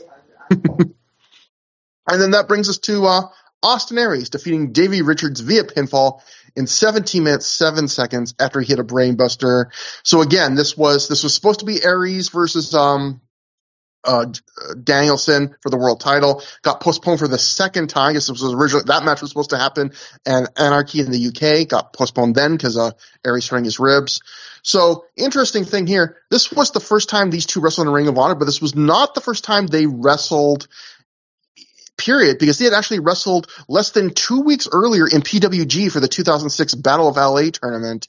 And Davey Richards actually won the tournament. So again, this is how big a year this was for Davey Richards. In, in this one year in 2006, he wins the Super 8 tournament. He wins the Battle of Los Angeles and he gets a job with Ring of Honor, which, where they give him like a rare for Ring of Honor, like push right off the jump. So this was like a really big time period for Davey Richards. Um, Matt, what did you, uh, what did you think about this match? This was another match where Gabe's trying to defend. Like he goes he, at the start, Gabe comes on the commentary again. He goes, you know, you're, the rain's really starting to come down. The fan, you might hear the fans be more quiet as a result. you know, he, and, and he apologized. He goes, I'm sorry that we had to ho- show hold the show in the tent. Came hours away from being canceled. Again, this you know, Gabe very apologetic here. What do you think about the match, Matt? I guess the way that most people felt about Nigel versus Daniels is sort of how I felt about this in terms of being disappointed. Like it was definitely very stiff, but it felt kind of repetitive to me. And I thought it took longer than Nigel versus Daniels did to like really pick up into the exciting point of the match. It was a bit longer and obviously there were bigger moves involved and there was a really great near fall near the end where uh, Richards blocks a brainbuster and then Aries does a punt and hits a brainbuster and gets a two count. Like the crowd chants that was three. I like that was a really great spot. And uh, you know, and then obviously uh, Aries couldn't hit the 450 because of the tent, so he got um, he got the win after another brainbuster. But you know, I think if you like the stiffness you'll like the match a lot more than me, but I just thought it was just kind of two guys kicking each other, hitting each other without a ton of heat for a long time, and it just felt a little bit on the dull side. Still well executed, you know. Um, early in the match, um, uh, the announcers emphasized that like these two are quote mirror images in terms of style. I don't think I really agree with that. I, I kind of see what they mean, but Aries, you know, while pretty stiff, is much more of like his style was much more about finesse than about strikes. I don't know. Do you think that these two are mirror images of each other in terms of style at this point? No, I, I don't think so. I, I think Davey Richards was much more growly meathead, where Aries was kind of like a jack of all trades kind of guy. Yeah, I did write this about the Gabe comment. I said Jimmy Bauer comes on the mic to apologize about the tent and the rain and water on the camera. Real professional. And then I wrote, I can't tell if I'm being sarcastic or not with that comment. um, I don't know if that was like real professional or if it was like, yeah, real professional. Still not sure, but uh, you can decide for yourself. Um, but uh, but yeah, I don't I don't know. I uh, I there it, it, was funny that they uh, there was a spot where Aries uh, ducked um, a, a forearm after they exchanged it, hit an elbow, and then they both clothesline each other with like you know and fall on top of each other, and they're both down. And the only thing I could think of. This is very different from the All In show I just went to because when they both hit a clothesline, they didn't pin each other. So now that's what I'll always think when I see two guys clothesline each other. Um, but and then the other the other funny thing that I uh, heard on commentary was as they traded strikes in the middle of the ring, Jared David goes, "This is a throwback to the origins of our business. Two guys beating each other up in a tent." And Prazak calls it a carnival-like atmosphere. And I can't tell is that putting the show over? I'm not sure if it is. Um, but yeah, I thought this match was a little more boring than I would have liked. Um, even though the uh, moves and stuff were were were cool. So I, I agree with you, Matt, on this match. I, I like this match a little bit more than the uh, Nigel um, uh, Daniels match. I, I, would call this a very low good, but yeah, I, I don't think these two gave a match for people to go crazy about. You know, it's another one of those matches that not only does it not have a story going into the match or within the match itself, it doesn't really even have a defined face or heel. You're just left with moves, and it's a decent mid-tempo match that I never got bored by but never really kicks into high gear. Although it does have that one you mentioned really hot near fall on the brainbuster right at the end. Um, you know, maybe the tent limited things a little bit. Aries ends up using the brainbuster as his finisher rather than do, try, even try a 450. So he just knows he's not going to be able to do it here. Davey did do a dive to the floor, can't with the grass on his back, which was, is, is, is a fun visual to be like, oh man, you get reminded like, oh, this is, you're, you're actually outside, you know? Um, and I do, and I wrote my notes, even though Davey Richards wrestled part of this match with his back having a bunch of grass on it, it would still be the back in this match I would most want to eat food off of because Aries had a real case of back knee going on because like it was a uh, his back was looking like MJF's shoulder did on Dynamite this week. But um, the back you would most like to eat food off of. If I had to eat off, if I had to eat a dinner off either of them, of either of these guys' backs during this day and time, Davey Richards all the way, man. Even with a little bit of grass. That's just some salad. Trevor, I told you this podcast should never be so sexy. so I, I, did like the the bit of the mat work to start, and honestly, one of my favorite parts of this match was um, there was three instances of this match of Aries kind of suckering Davey into things, like um, there's times where you know Davey's wanting to get into strike battles, and Aries will either like cut him off with a drop kick to the knee, or one time he's even goes up to Davey's like, "Just kick me, kick me harder." And when Davey goes to then throw a kick, Aries immediately just grabs it and turns it into his uh like a knee breaker back suplex comment. I, I like stuff like that. Like it didn't make Aries seem like a heel; it just made him seem smart and Davey to be kind of like you know, again, more of the meathead. He's just very aggressive and maybe not always thinking straight. But um, Joe, what do you think? I actually like this quite a bit more than than both of you. I thought there was kind of a a natural story where Aries' ribs were all taped up, but you know they said at the start Davey didn't want to attack it, he wanted to out wrestle him, but he soon kind of was was forced to to go that way. That provided a nice through line through the match, and they just beat the hell out of each other. Like I know the tent was limiting in in some ways, but you can still just kick the shit out of each other, uh, which they did. And the, the near fall you mentioned, I wasn't. It looked like Davey didn't kick out to me like something like I don't know if he got knocked loopy for a second or or what, but like they still wrestled for a bit. They didn't go right to like an immediate finish. They still did a couple other near falls, but um, finished. So that was kind of the only black mark. But I, I, I enjoyed this quite a bit. Yeah, th- that moment where Prazak is like, you know, um, what a good sport Richards has been not going after Aries, versus. It's one of those commentary things. I always feel so bad for the commentators where they say something and then like seconds later it gets contradicted because right after Prazak says like, you know, what a good sport Richards has been, you know, not going after the ribs. Seconds later, Davey knees Aries in the ribs, which is like the first time the match he hits him and, and has to be like, well, I cursed that, you know. Um, and Speaking of uh, great clips uploaded to Twitter, Joe, you upload a absolutely insane spot in this match where um, Richards does Davey Richards does the handspring off the ropes where he then goes and does the big spinning kick. Except like in mid handspring in midair, Aries drop kicks um Davey right in like between the shoulder blades, neck, head, hits that like real contact. It looks incredible. Like the pinpoint accuracy looked brutal. Great looking cool spot.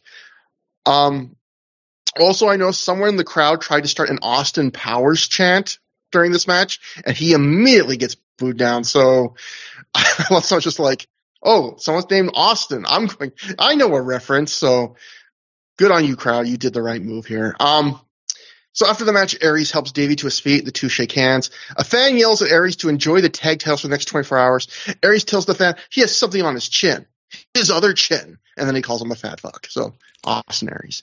Uh, so, so. That, that that tells me that Austin Aries was like shoot mad that he was going to be dropping the title. yeah. Like, yeah, I was like, that's pretty gotten to for like a pretty innocuous line. Like, you'd have to imagine that most wrestlers get shouted something, some, something worse than that, like, and more personal most shows. So the idea, like, you're going to lose the titles in a day, like, hey, you fat piece of crap. Like, what? Whoa. Um, it's intermission time. Gary Michael Cappetta here. He's or I wrote Gary Michael Cappetta is here and backstage or back tent or back something. With anyway, he's with Lacey, Jimmy Jacobs, Colt Cabana. Gary wants to know what's going on. Are they a team or not a team? Lacey says that all that matters is they're getting wins for Lacey's Angels. Colt says he's about getting something. Uh, Jimmy Jacobs is bummed out. He gets reamed out by Lacey for what she calls a pathetic performance tonight. Jimmy apologizes very meekly. Colt jokingly calls Jimmy a jerk. Jimmy mopes and Gabe says cut. Promo's over. Colt then immediately goes to Gary and Michael Cappetta and goes, GMC, you are the man. And then shakes hands with him, which made me laugh. Like he's so enthusiastic.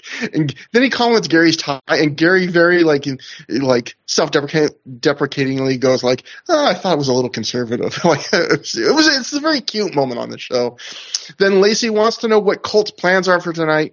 Colt thought they'd go on a little date, a little steak and shake, maybe walk on the beach, then go to his room at the Super 8. Isn't it, isn't it a little bit late to like go to Steak and Shake and walk on the by the bay? Because that's what he said. It was like eh, I don't know, he's walking, but it's gonna be like probably like I don't know, one a.m. by the time you get to that bay. Be careful, kids.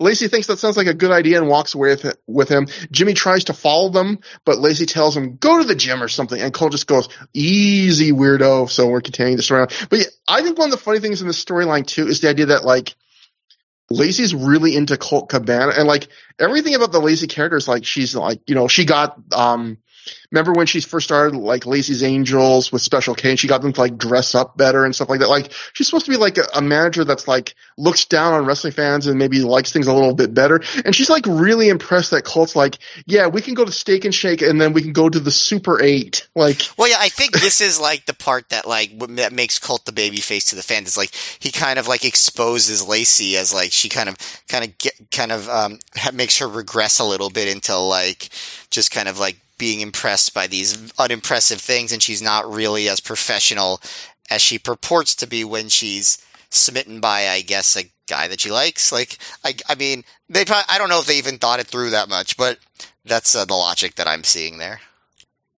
And that brings us to coming back for intermission. Delirious defeats Shane Hagedorn by submission in six minutes, 22 seconds when he makes Shane tap out to the Cobra stretch. Uh, this is one of those typical easing people back from intermission matches. I thought felt like Delirious gave Shane a slightly surprising amount of offense, but really this is just a showcase win for Delirious. A lot of basic exchanges, nothing goes wrong, but nothing special. It's perfectly average. The crowd continues to be really into Delirious at this stage of his career. He's like a real cloud crowd pleasing act at this time. I think the highlight for me of this entire match was um Shane at one point. He's in a hold and he's selling in the hold, and G- Delirious is yelling gibberish at him. And while he's selling in pain, uh, simultaneously you can hear um he scream. Shane Hagedorn screams out, "I don't know what you're saying." Like, Yeah. like, like It sounded he's like, it sounded like Delirious said something like, "What are you going to do about it?" or something like that. I just like that, like he was legit still selling, but like just like also befuddled. Like, just please don't ask me. I, I, I thought that was a cute moment. I don't know if you guys had it. It's always weird, like when you throw like, what do you guys think about a six minute largely a squash match? Do you guys have any thoughts about this one? My thoughts are, um, I think that Shane Hagedorn's heel music, like the Alice in Chains song he comes out to, is very, very good heel music. Like, really sets a good tone for that. Um, also mentioned that uh, Prazak was noting that Hagedorn has been sucking up to Adam Pearce carrying his bags around, which will, um, you know, set the table for the angle the next night. Um, but otherwise, um, I thought this was a fine, basic, you know, I mean, like whatever they, you know, like like Hagedorn, like backed him into the corner and grabbed, you know, a rope burn. Like Hagedorn was very good at the very the very basic stuff that he was doing at this point. Um, and you know, that's that's a good thing for a you know fairly new wrestler to uh, to do is like really master the basics, and he was doing a good job with that. Um, but yeah, I thought this was just a fine, basic post intermission match that isn't literally a squash, but also is not dramatic in any way. Uh, they did about as good as you would want them to do in this in this position. Uh, I'll just Joe, add you have any that, uh, yeah, intermission was eight minutes because I don't think there was anything for anyone to really do. I don't, I don't think they were like merch tables or anything like that. They were very much in let's get this over with uh, mode. Where I where where were bathrooms? Like, did you have to go inside? I I think you could go inside if um if you wanted to. I don't know if the I, I imagine they would let you in in for that, but uh yeah. So and, and as for the match, I, I did appreciate the contrast between Delirious and the more plain heel antics of uh, of Hagedorn, and uh I guess Delirious is the top of the class now, so good for him.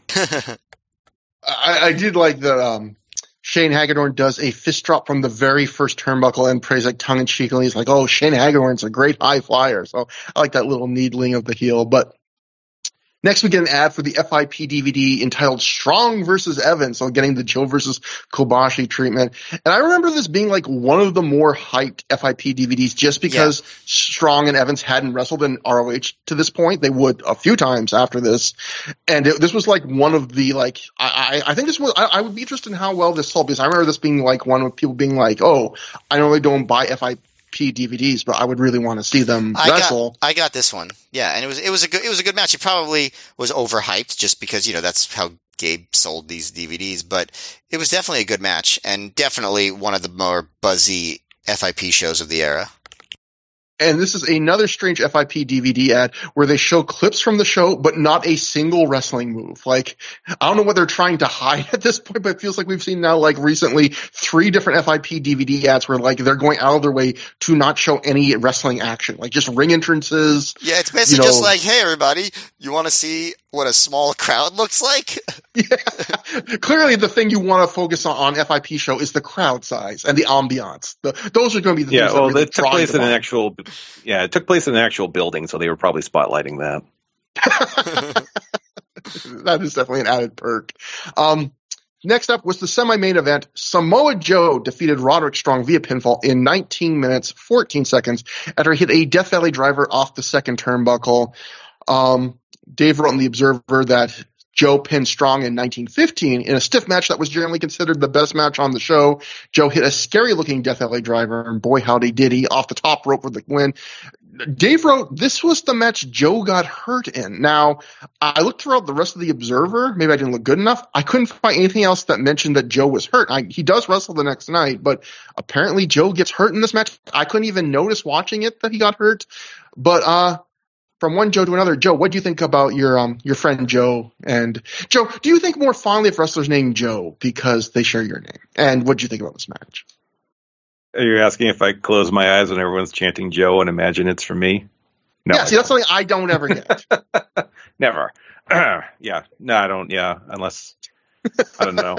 Ricochet is. is wait, Yeah. is that? No, you no. never you never Yeah, went to you never Oh, went yeah. to a Trevor Lee match, Trevor? no, I can't say I have. And yeah, Trevor Lee would have been my shot. Or like like Joe said, if they if Ricochet ever goes by Trevor Mann, but uh yeah, this was Did, a, wait, uh, did, wait, did I ever tell you that? Um, I think I did show you this. That on that like Chat GPT or one of those um chatbots said if you ask what who what through the years is, they said it was a show hosted by Matt Feuerstein and Trevor Mann, and I thought it was very funny that it knew my name but not yours. Well, so many Trevors in the wrestling business. You've got like a whopping three. Well, two. I'm not in the business. If you include the Twitter sphere, then you got at least four. So, uh, Joe, again, uh, we got sidetracked, but you know, Sorry. this, for some people, I would, I would, you know, this was a match I think a lot of people would say was the best match on the show, but I think there's probably at least one other contender, or if you're Matt, maybe, I don't know if even that would say the- Nigel Daniels was better, but you know, I would say if I, I'll say this, if I like Nigel Daniels as much as Matt liked that match, that would have been my match of the night. Um, what do you think about this match? Uh, yeah, I, I thought this rocked. This is when I thought the tent setup actually helped because I know they they did a brief dive to the floor, but there was a real claustrophobic feel to this match, and like there was nowhere for Roddy to run because Joe is just like the biggest monster in wrestling at this point, and you know it, it's a match where you just want them to beat the hell out of each other, and that's basically what they did. And the finish was especially brutal, as noted. Joe gave him a top rope Death Valley driver, and Roddy. You know, I posted this on Twitter and said, you know, he probably did need a neck brace after this. And I remember Joe just didn't even bother hooking his leg because it was like, no, th- this is clearly the end. So, um, yeah, uh, commentary also mentioned Zeus during the match during, I think, a, a, like a neck ringer or something, which I would not have uh, predicted going into it. But um, no, no, I thought this was great. Matt, what do you think about this one? Well, yeah. First of all, commentary uh, talking about Zeus that tells you this was like, like the first part of like the commentary shift. Because when you get to those shows where you could tell that they're like at the end and they're exhausted, it's like they're not even thinking of fun stuff like that. They're just like, yeah, that was a move. Oh, he hit a dive to the crowd. Now he's going for the, you know, it's just like they're Yeah. still they're still awake at this point. um, but um, no, yeah, I I thought um, before this show, this was like a pretty hyped show. Like this, like Glory by Honor Night One. Like obviously Night Two is the big one, but like there was a lot of anticipation for this one. And I feel like in the end, these were the only two guys of on the night that treated the show like it wasn't a B show.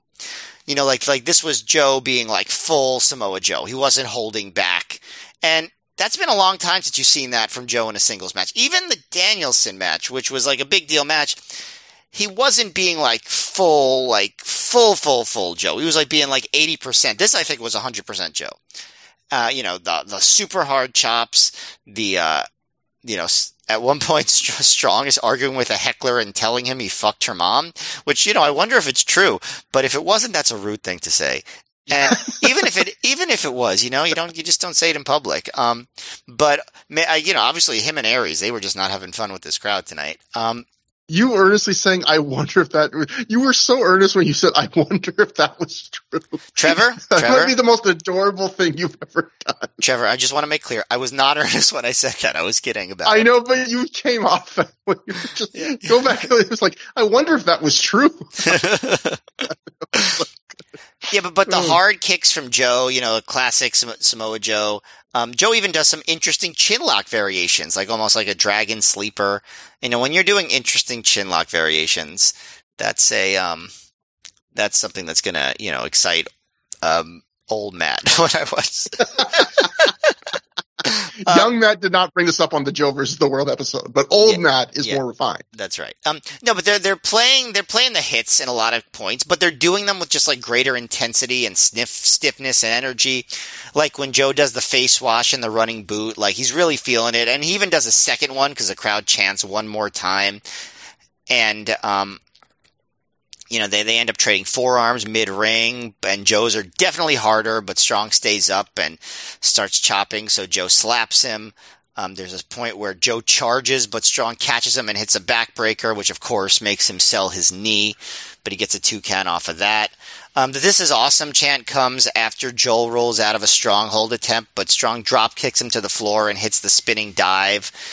Um, they end up uh, with Strong kicks Joe, goes right into the STF, into the crossface. Um, Joe goes for a clothesline. Strong catches him in the half Nelson backbreaker. Then um, just Strong actually hits a superplex in spite of the tent, which I think makes it extra impressive. Um, can't quite hold the stronghold, so he gets Joe in the fireman's carry and hits the double uh, knee gut buster.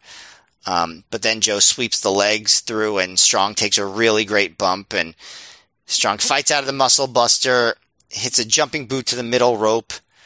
Uh, he goes for the Gibson driver, can't quite get it, turns it into almost like a, but almost like a butterfly suplex.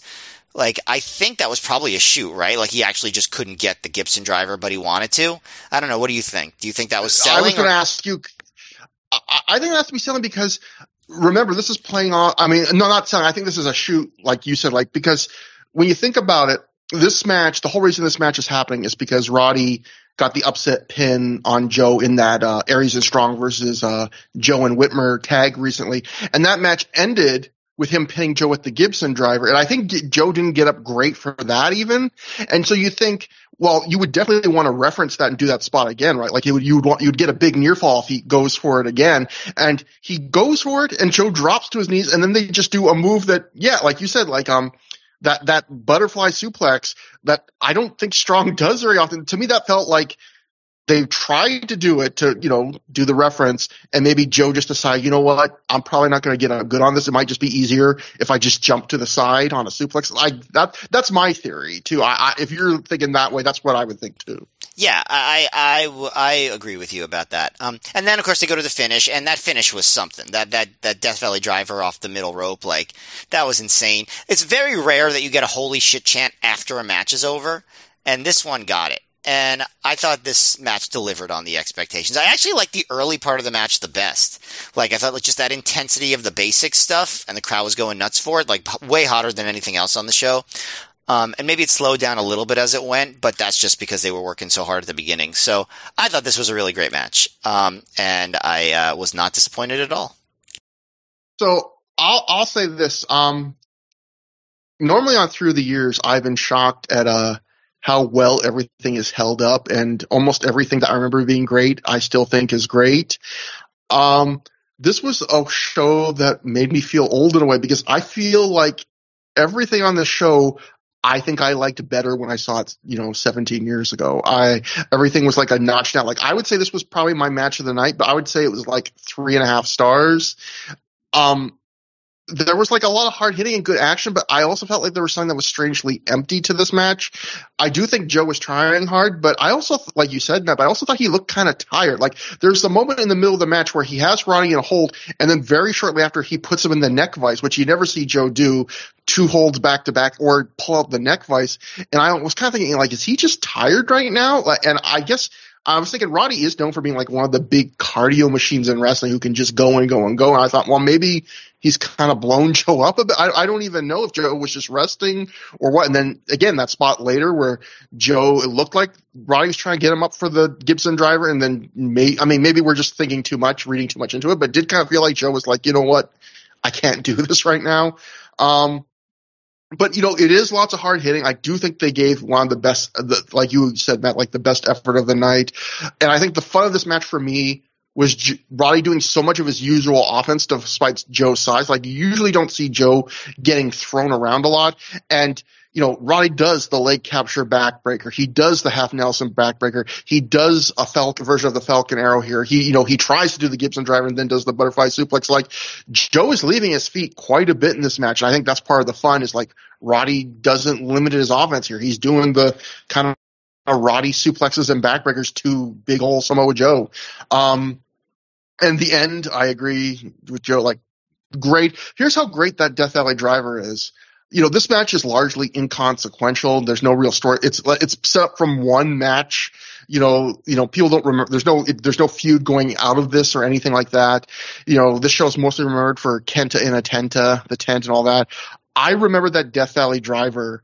I hadn't seen this match in over a decade, and I still vividly remember that Death Valley driver. It is just great looking, brutal, and like Matt said, I th- I think that's a great point too, Matt. That like how often do you see a, a, match end with a move that's so wild that the crowd gives the holy shit chant after the three count and the match is over? Like, I can't remember the last time I saw a match where that happened. You know, where a match just ends on that kind of crazy exclamation point. And also, it's kind of a throwback to like what we saw from Joe in, in 2003, 2004, where Joe wasn't just winning matches with the muscle buster or choke. He won, he went through a period where he probably won like in a one year span, used like seven different moves to finish matches. And this was like another one where like, when have you ever seen Joe break out like a second rope Death Valley driver? And it was just really cool. Like I love that he decided, you know what, I'm going to do this. And just a really, uh, cool thing. So, um, yeah, you got. I, I, I bet you this is one of those matches I got from watching where I was like, I really I enjoyed this a fair bit, but I could tell. I'm. I think everyone who watched this, other than me, is probably going to like this like a notch more than me. Uh, and that brings us to the main event. Uh, Kenta and Marufuji uh, take on or Kenta and Naomichi Marufuji, I'm not going to deprive the man of both his names, defeat the Briscoes, Jay and Mark, in 20 minutes, 25 seconds when Kenta pinned Mark Briscoe after a go to sleep. Uh, Meltzer wrote in The Observer, match was said to be excellent. Both of the last two matches were described as four stars or better, with the latter match being equivalent to the last 20 minutes of your normal 30 minute Kenta and Marufuji match. Um, Joe, what would you say? I don't know if I would completely agree with that, but Joe, what would you, what, did you think? Like, was this probably your first time you ever got to see Kenta and Marufuji? I mean, live? This is uh, live. Know, yeah, abs- I mean, absolutely. But I had certainly followed them. They were, it was a real thrill to see them live. They were such a great team. They're so cool in, in the sense that, you know, you get the, the sense they don't have a lot in common probably. And maybe they don't even like each other, but they, they work together because they do such good work like Matt and Trevor on through the years. so, uh, yeah our bitter feud. Uh, when, whenever the mics are off, man, it, it's just fumes.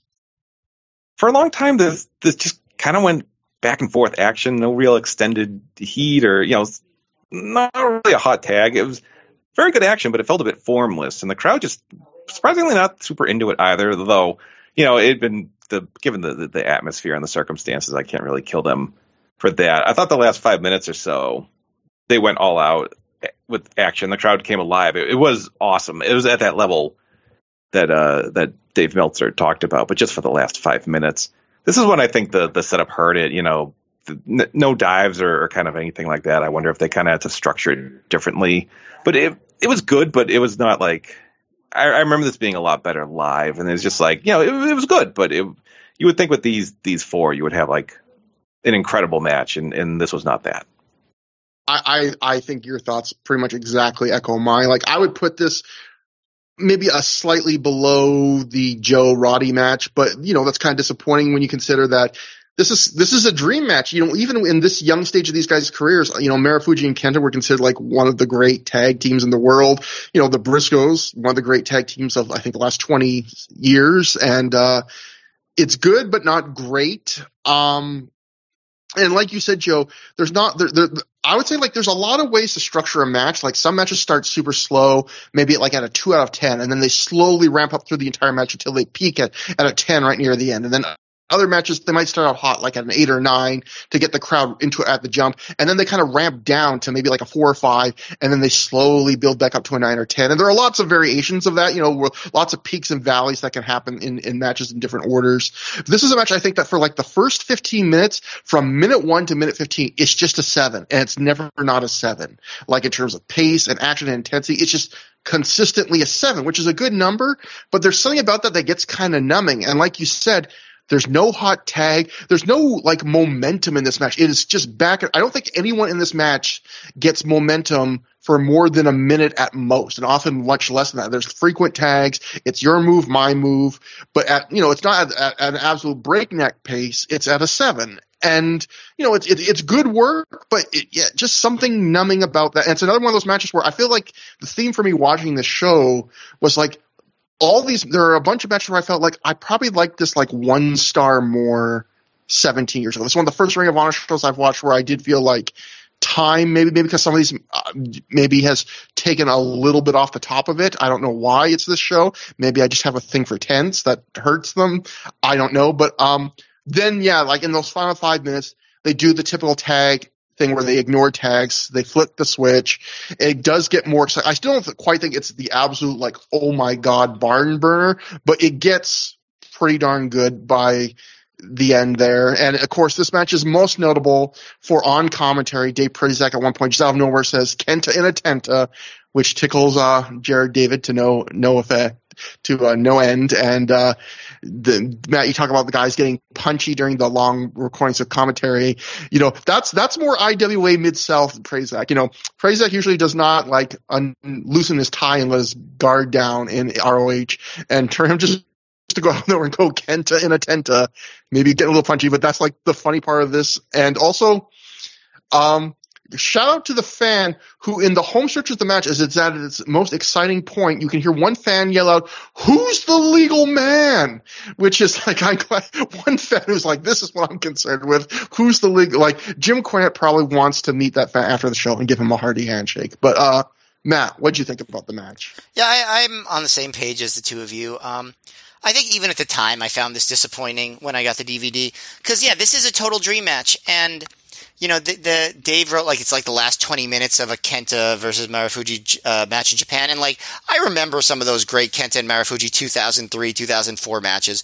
Those built and built and had these insane finishing sequences that lasted a really long time, and like this didn't have anything close to that. Um, and you know, I do wonder if like this was a situation where they were like, all right, this you know, this just situation sucks. We have this tent with water on it and we just got to get the hell out of here and they rushed through a match and like if it was inside they would have done more i don't know but um you know, I, I, know that Kenta and Marufuji could have done more than this, and I know the Briscoes. I mean, the, in term, even just in terms of the finishing sequence, the the ones that they had against uh, Aries and Strong and um, Richards and Sydal in England were more epic than the ones they had against Kenta and Marufuji. So, while this was a really good match in some ways, you're right. It was totally formless, which is, I think, you know, a uh, pet peeve I've had about some of the Briscoes ROH matches um, in this era in general. Um, you know, they definitely get better at that, but um, just like the the constant back and forth, it, it, almost made me think like, did Kenta and Marufuji just let the Briscoes lay out this match? And because you wouldn't think that, because you know they're the bigger, you know, Ken and Marufuji are the bigger stars, but it almost felt like they didn't really put their stamp on this at all. It was just sort of like a like okay, we're going to have a, a hard-hitting exciting match, but we're not going to put our most creative um, attributes to work to make this something special. It didn't feel like they were really going for something special here. That's why I thought that, like, when I mentioned Joe and Strong were the only ones that um, kind of treated this show like it wasn't a B show, because I don't think this was an A show performance by either team. This was like a B plus show performance by them. And so they had a very good, but not particularly great match. And uh, yeah, I, I, I don't know. Do you think that things would have been different if the uh, the building was where they were wrestling instead of in this tent where they kind of felt the need to hurry in and out? Yeah, I don't know how much of that is the building versus maybe even just that it's the B show, even though this was supposed to be like a major B show. Yeah, it didn't like it wasn't the way like at least in the hype and the anticipation, it wasn't thought of as a B show. You know what I mean? Like yeah. it feels like a B show when you watch it for a lot of reasons, but in advance, I wasn't expecting it to be a B show. But you could say like, you know, Kenta and Marufuji both have big singles matches the very next night. So in the back of their mind, they might be thinking, you know, we don't need to go to the absolute final gear on this because we got that, that's what we got to do tomorrow night. Um, I, I, will say, I don't think these guys like completely mailed it in or anything. I, I think they gave no, a very no, good, yeah. honest physical effort. But yes. going to kind of what you were saying, it's like their mental effort. Yeah, like they weren't going just going the extra mile to make this match really memorable. It was just like we're gonna just do some good, honest, hard work for twenty minutes. Yeah, yeah, and maybe yeah. not. All the physicality yeah. was was you know on point, and like they definitely worked hard in that sense. I, I totally agree. Don't want to take anything away from that. Yeah, but maybe yeah, they just didn't put maybe that extra imagination. And, and I do kind of get what you're saying, where maybe I almost had this kind of vibe of just like maybe almost on autopilot. We're like, we're going to let the Briscoes lead this and we're just going to trade stuff. And, you know, after 20 minutes, that's a good amount of, you know, that'll be enough for the crowd to be happy and then we'll go home, you know, but, um, this was and, also and, interesting. This is, this is the first Kenta ROH match where I can say it didn't feel like he was putting his real best foot forward. Yeah, and, and uh, this was also an interesting match from the standpoint of this was Marufuji right after he had won the GHC heavyweight title, which was Noah's, you know, heavyweight title. And, you know, Noah had was not in the in the habit of giving their top title usually to uh, junior heavyweights, and I did feel like you know he did look like he had a little bit more swagger in this match. Like he usually plays second fiddle to Kenta in Ring of Honor, but I did feel like he was a little bit more feeling himself in this match. You know, not that he's ever been bad in the limited bits of Ring of Honor, but I felt like you know, I noticed him a bit more here. And Muhammad Yone with his great afro was at ringside from Noah, as was Sugiura. And they mentioned, and they actually mentioned Shibata because they mentioned that, that that's who Kenta had been teaming with more uh, in Japan lately. Yeah. So, um, you, know, we were getting more of the Noah guys there, and that would set up, you know, again, an angle for tomorrow night. Kenta and Atenta. Um, Jay Briscoe goes to shake Kenta's hand before the match and Kenta just flips him off because Kenta's a naughty boy. And then later Jay takes like this really huge, brutal looking tiger suplex from Kenta. So Kenta really just not being a nice man to Jay Briscoe on this night. But um, after the match, the crowd chants "Arigato." Yone, Sugiura, and Morishima all join Kenta and Marufuji in the ring as the crowd gives them one more Noah chant, and that ends the show. So we get a rare for ROH. You know, doesn't happen very frequently. You know, no post match promos, no angle even, and it kind of goes to what Joe was talking about earlier, where this between the two and a half hour runtime, the fact that there was basically almost no intermission live, this very much was a show where probably it was le- it, it went shorter probably than they intended if it had not been held under a rainy tank a rainy taint. I was about to say, a rainy tent. My God. Ew. Um. so yeah, it, it, did feel like like just let's you know we, we, this this whole show felt like let's give the people a, a good enough effort. We don't want to shortchange them, but also let's get this over with. And they got it over with. So uh, that was Glory by Honor Five Night One. Joe, what do you think about the show? Especially again, you know, revisiting after all these years, you saw it live, you did a whole podcast about it. Now, 17 years later, you're doing it. Will you be doing a podcast about it again 17 years from now with a different group of people? God, I or with not. me, or with me again. sad. Yeah. oh no, yeah, third time the uh, the charm, the re rewatch of yeah. uh, through the years. Um, in terms of the show, I think it's certainly a famous show in, in Ring of Honor history. You mentioned the Tent Show people know what you're talking about. Yeah. What makes it famous kind of hurts the show overall. Like live, this wasn't even three hours live. This was very much kind of a get in and get out kind of scenario. I think, you know, there's good wrestling here. I think there's nothing bad per se. Stuff doesn't, you know, several of the matches don't get to the heights you hope they would. But there's, you know, it was a breeze to watch. I thought it's, and the show's always going to be overshadowed by the next night because that's one of the, you know, very memorable Ring of Honor shows of the era. So, I mean, you know, if you toss on Honor Club, you'll have a decent enough time. It's, you know, it's in a tent. It's really weird. And, um, you know, there's some good stuff. Certainly Rod, Roddy Joe, I thought was the standout match of the night. But like I said, nothing all that bad. You can breeze through it. So it was certainly a memorable night in, in my Ring of Honor live viewing.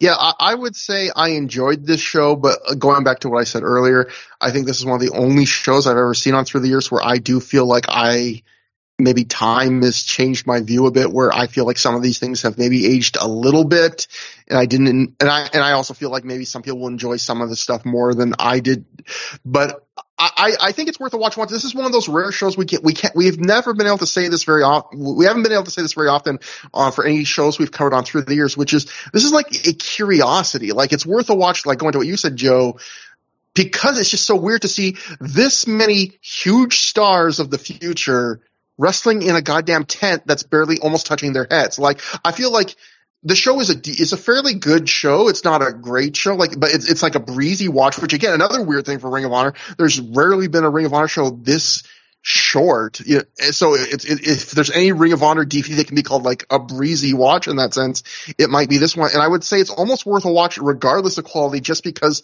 when are you going to see things like the Briscoes? Versus Kenta Marufuji in a tent? Where are you going to see multiple wrestlers like having to adjust on the fly to do high flying in an, a tent, you know, so that their heads don't touch? Where are you going to see guys doing dives into grass? Like it's just, it's, it's a weird curiosity that Ring of Honor has rarely had. Um, Matt, what do you think? Um, well, you know, definitely this was disappointing, I think, in the sense that like this was built up as a bigger show than it ended up being. But the fact that it is a curiosity, that it has that quote carnival like atmosphere that the announcers mentioned, that it still does have a, in my opinion, a pretty high level match with Joe and Strong, you know, that kind of gives it its ROH pedigree.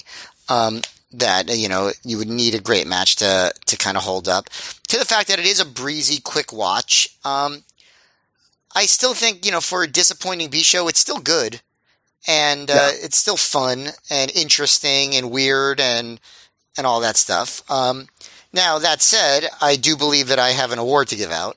Um, Matt, it is time for the Matt F Trophy.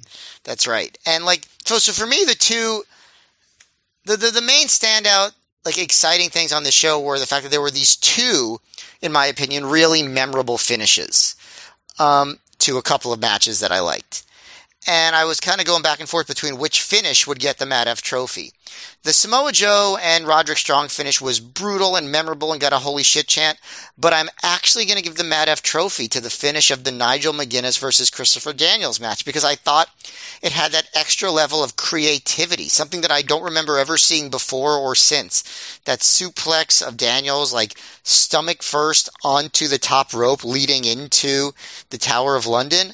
I thought that was just such a cool and different and uh, unexpected finish that I think it deserves a trophy. So I, that is the winner of the Matt F Trophy. I believe that's the first of the three Matt F trophies. Choice I would say is somewhat out of the box. It's a interesting choice, and for, again for those who want to see that spot without having to watch the show, it's on Joe Gagne's Twitter feed. And Joe that brings us to you. It's time to plug things. So why don't you plug that Twitter feed and anything else you want to plug? Yes, you can follow my Twitter, X, uh, whatever, just at Joe Gagne, G A G N E. And for other audio uh, uh, adventures, you can listen to my wrestling trivia podcast, Five Star Match Game, hosted on the Voices Wrestling Podcasting Network. Matt and Trevor have been on a bunch of times, along with our good friend Justin Shapiro. So always check those shows out, and uh, and and that'll be it. And thanks again for having me on. We we finally got to this one. It felt like it's been building for a long, long time. yes, yes. Thank you, Joe. Yeah, this was great. And the the the last thing that I apologize if anyone hears a motorcycle in the background. It's not me writing it, I swear. Um, but um, the last thing I do want to say before Trevor wraps it up is I just want to give one more thanks to. Uh, the Pro Wrestling Only Podcast Network for helping us get uh, get on the map, and everybody who is involved in that in that podcast network, um, and for everyone who's listened to us on it. Yeah, th- th- thank you guys again so much. It was such an honor to be part of it. Um, if you guys want to get in contact with us, that's through the years at gmail.com, T-H-R-O-H for through, at Trevor Dame on Twitter, at Mayor MGF on Twitter. We're also on YouTube if you want to listen there. But uh, from here on out, after this episode, it'll be either our own feed on all the podcast apps or YouTube. And uh, next time on the show, we will be covering this is one of the big ones Glory by Honor 5, Night 2. Kenta not in a Tenta, Kenta in a building, uh, um, taking on Bryan Danielson in one of the big matches of the year, plus just a loaded card, a great atmosphere. It's a show that a 17 years younger Matt Forresting said on somebody else's podcast by the name of Joe Gagne that it was the greatest Ring of Honor show he had ever seen.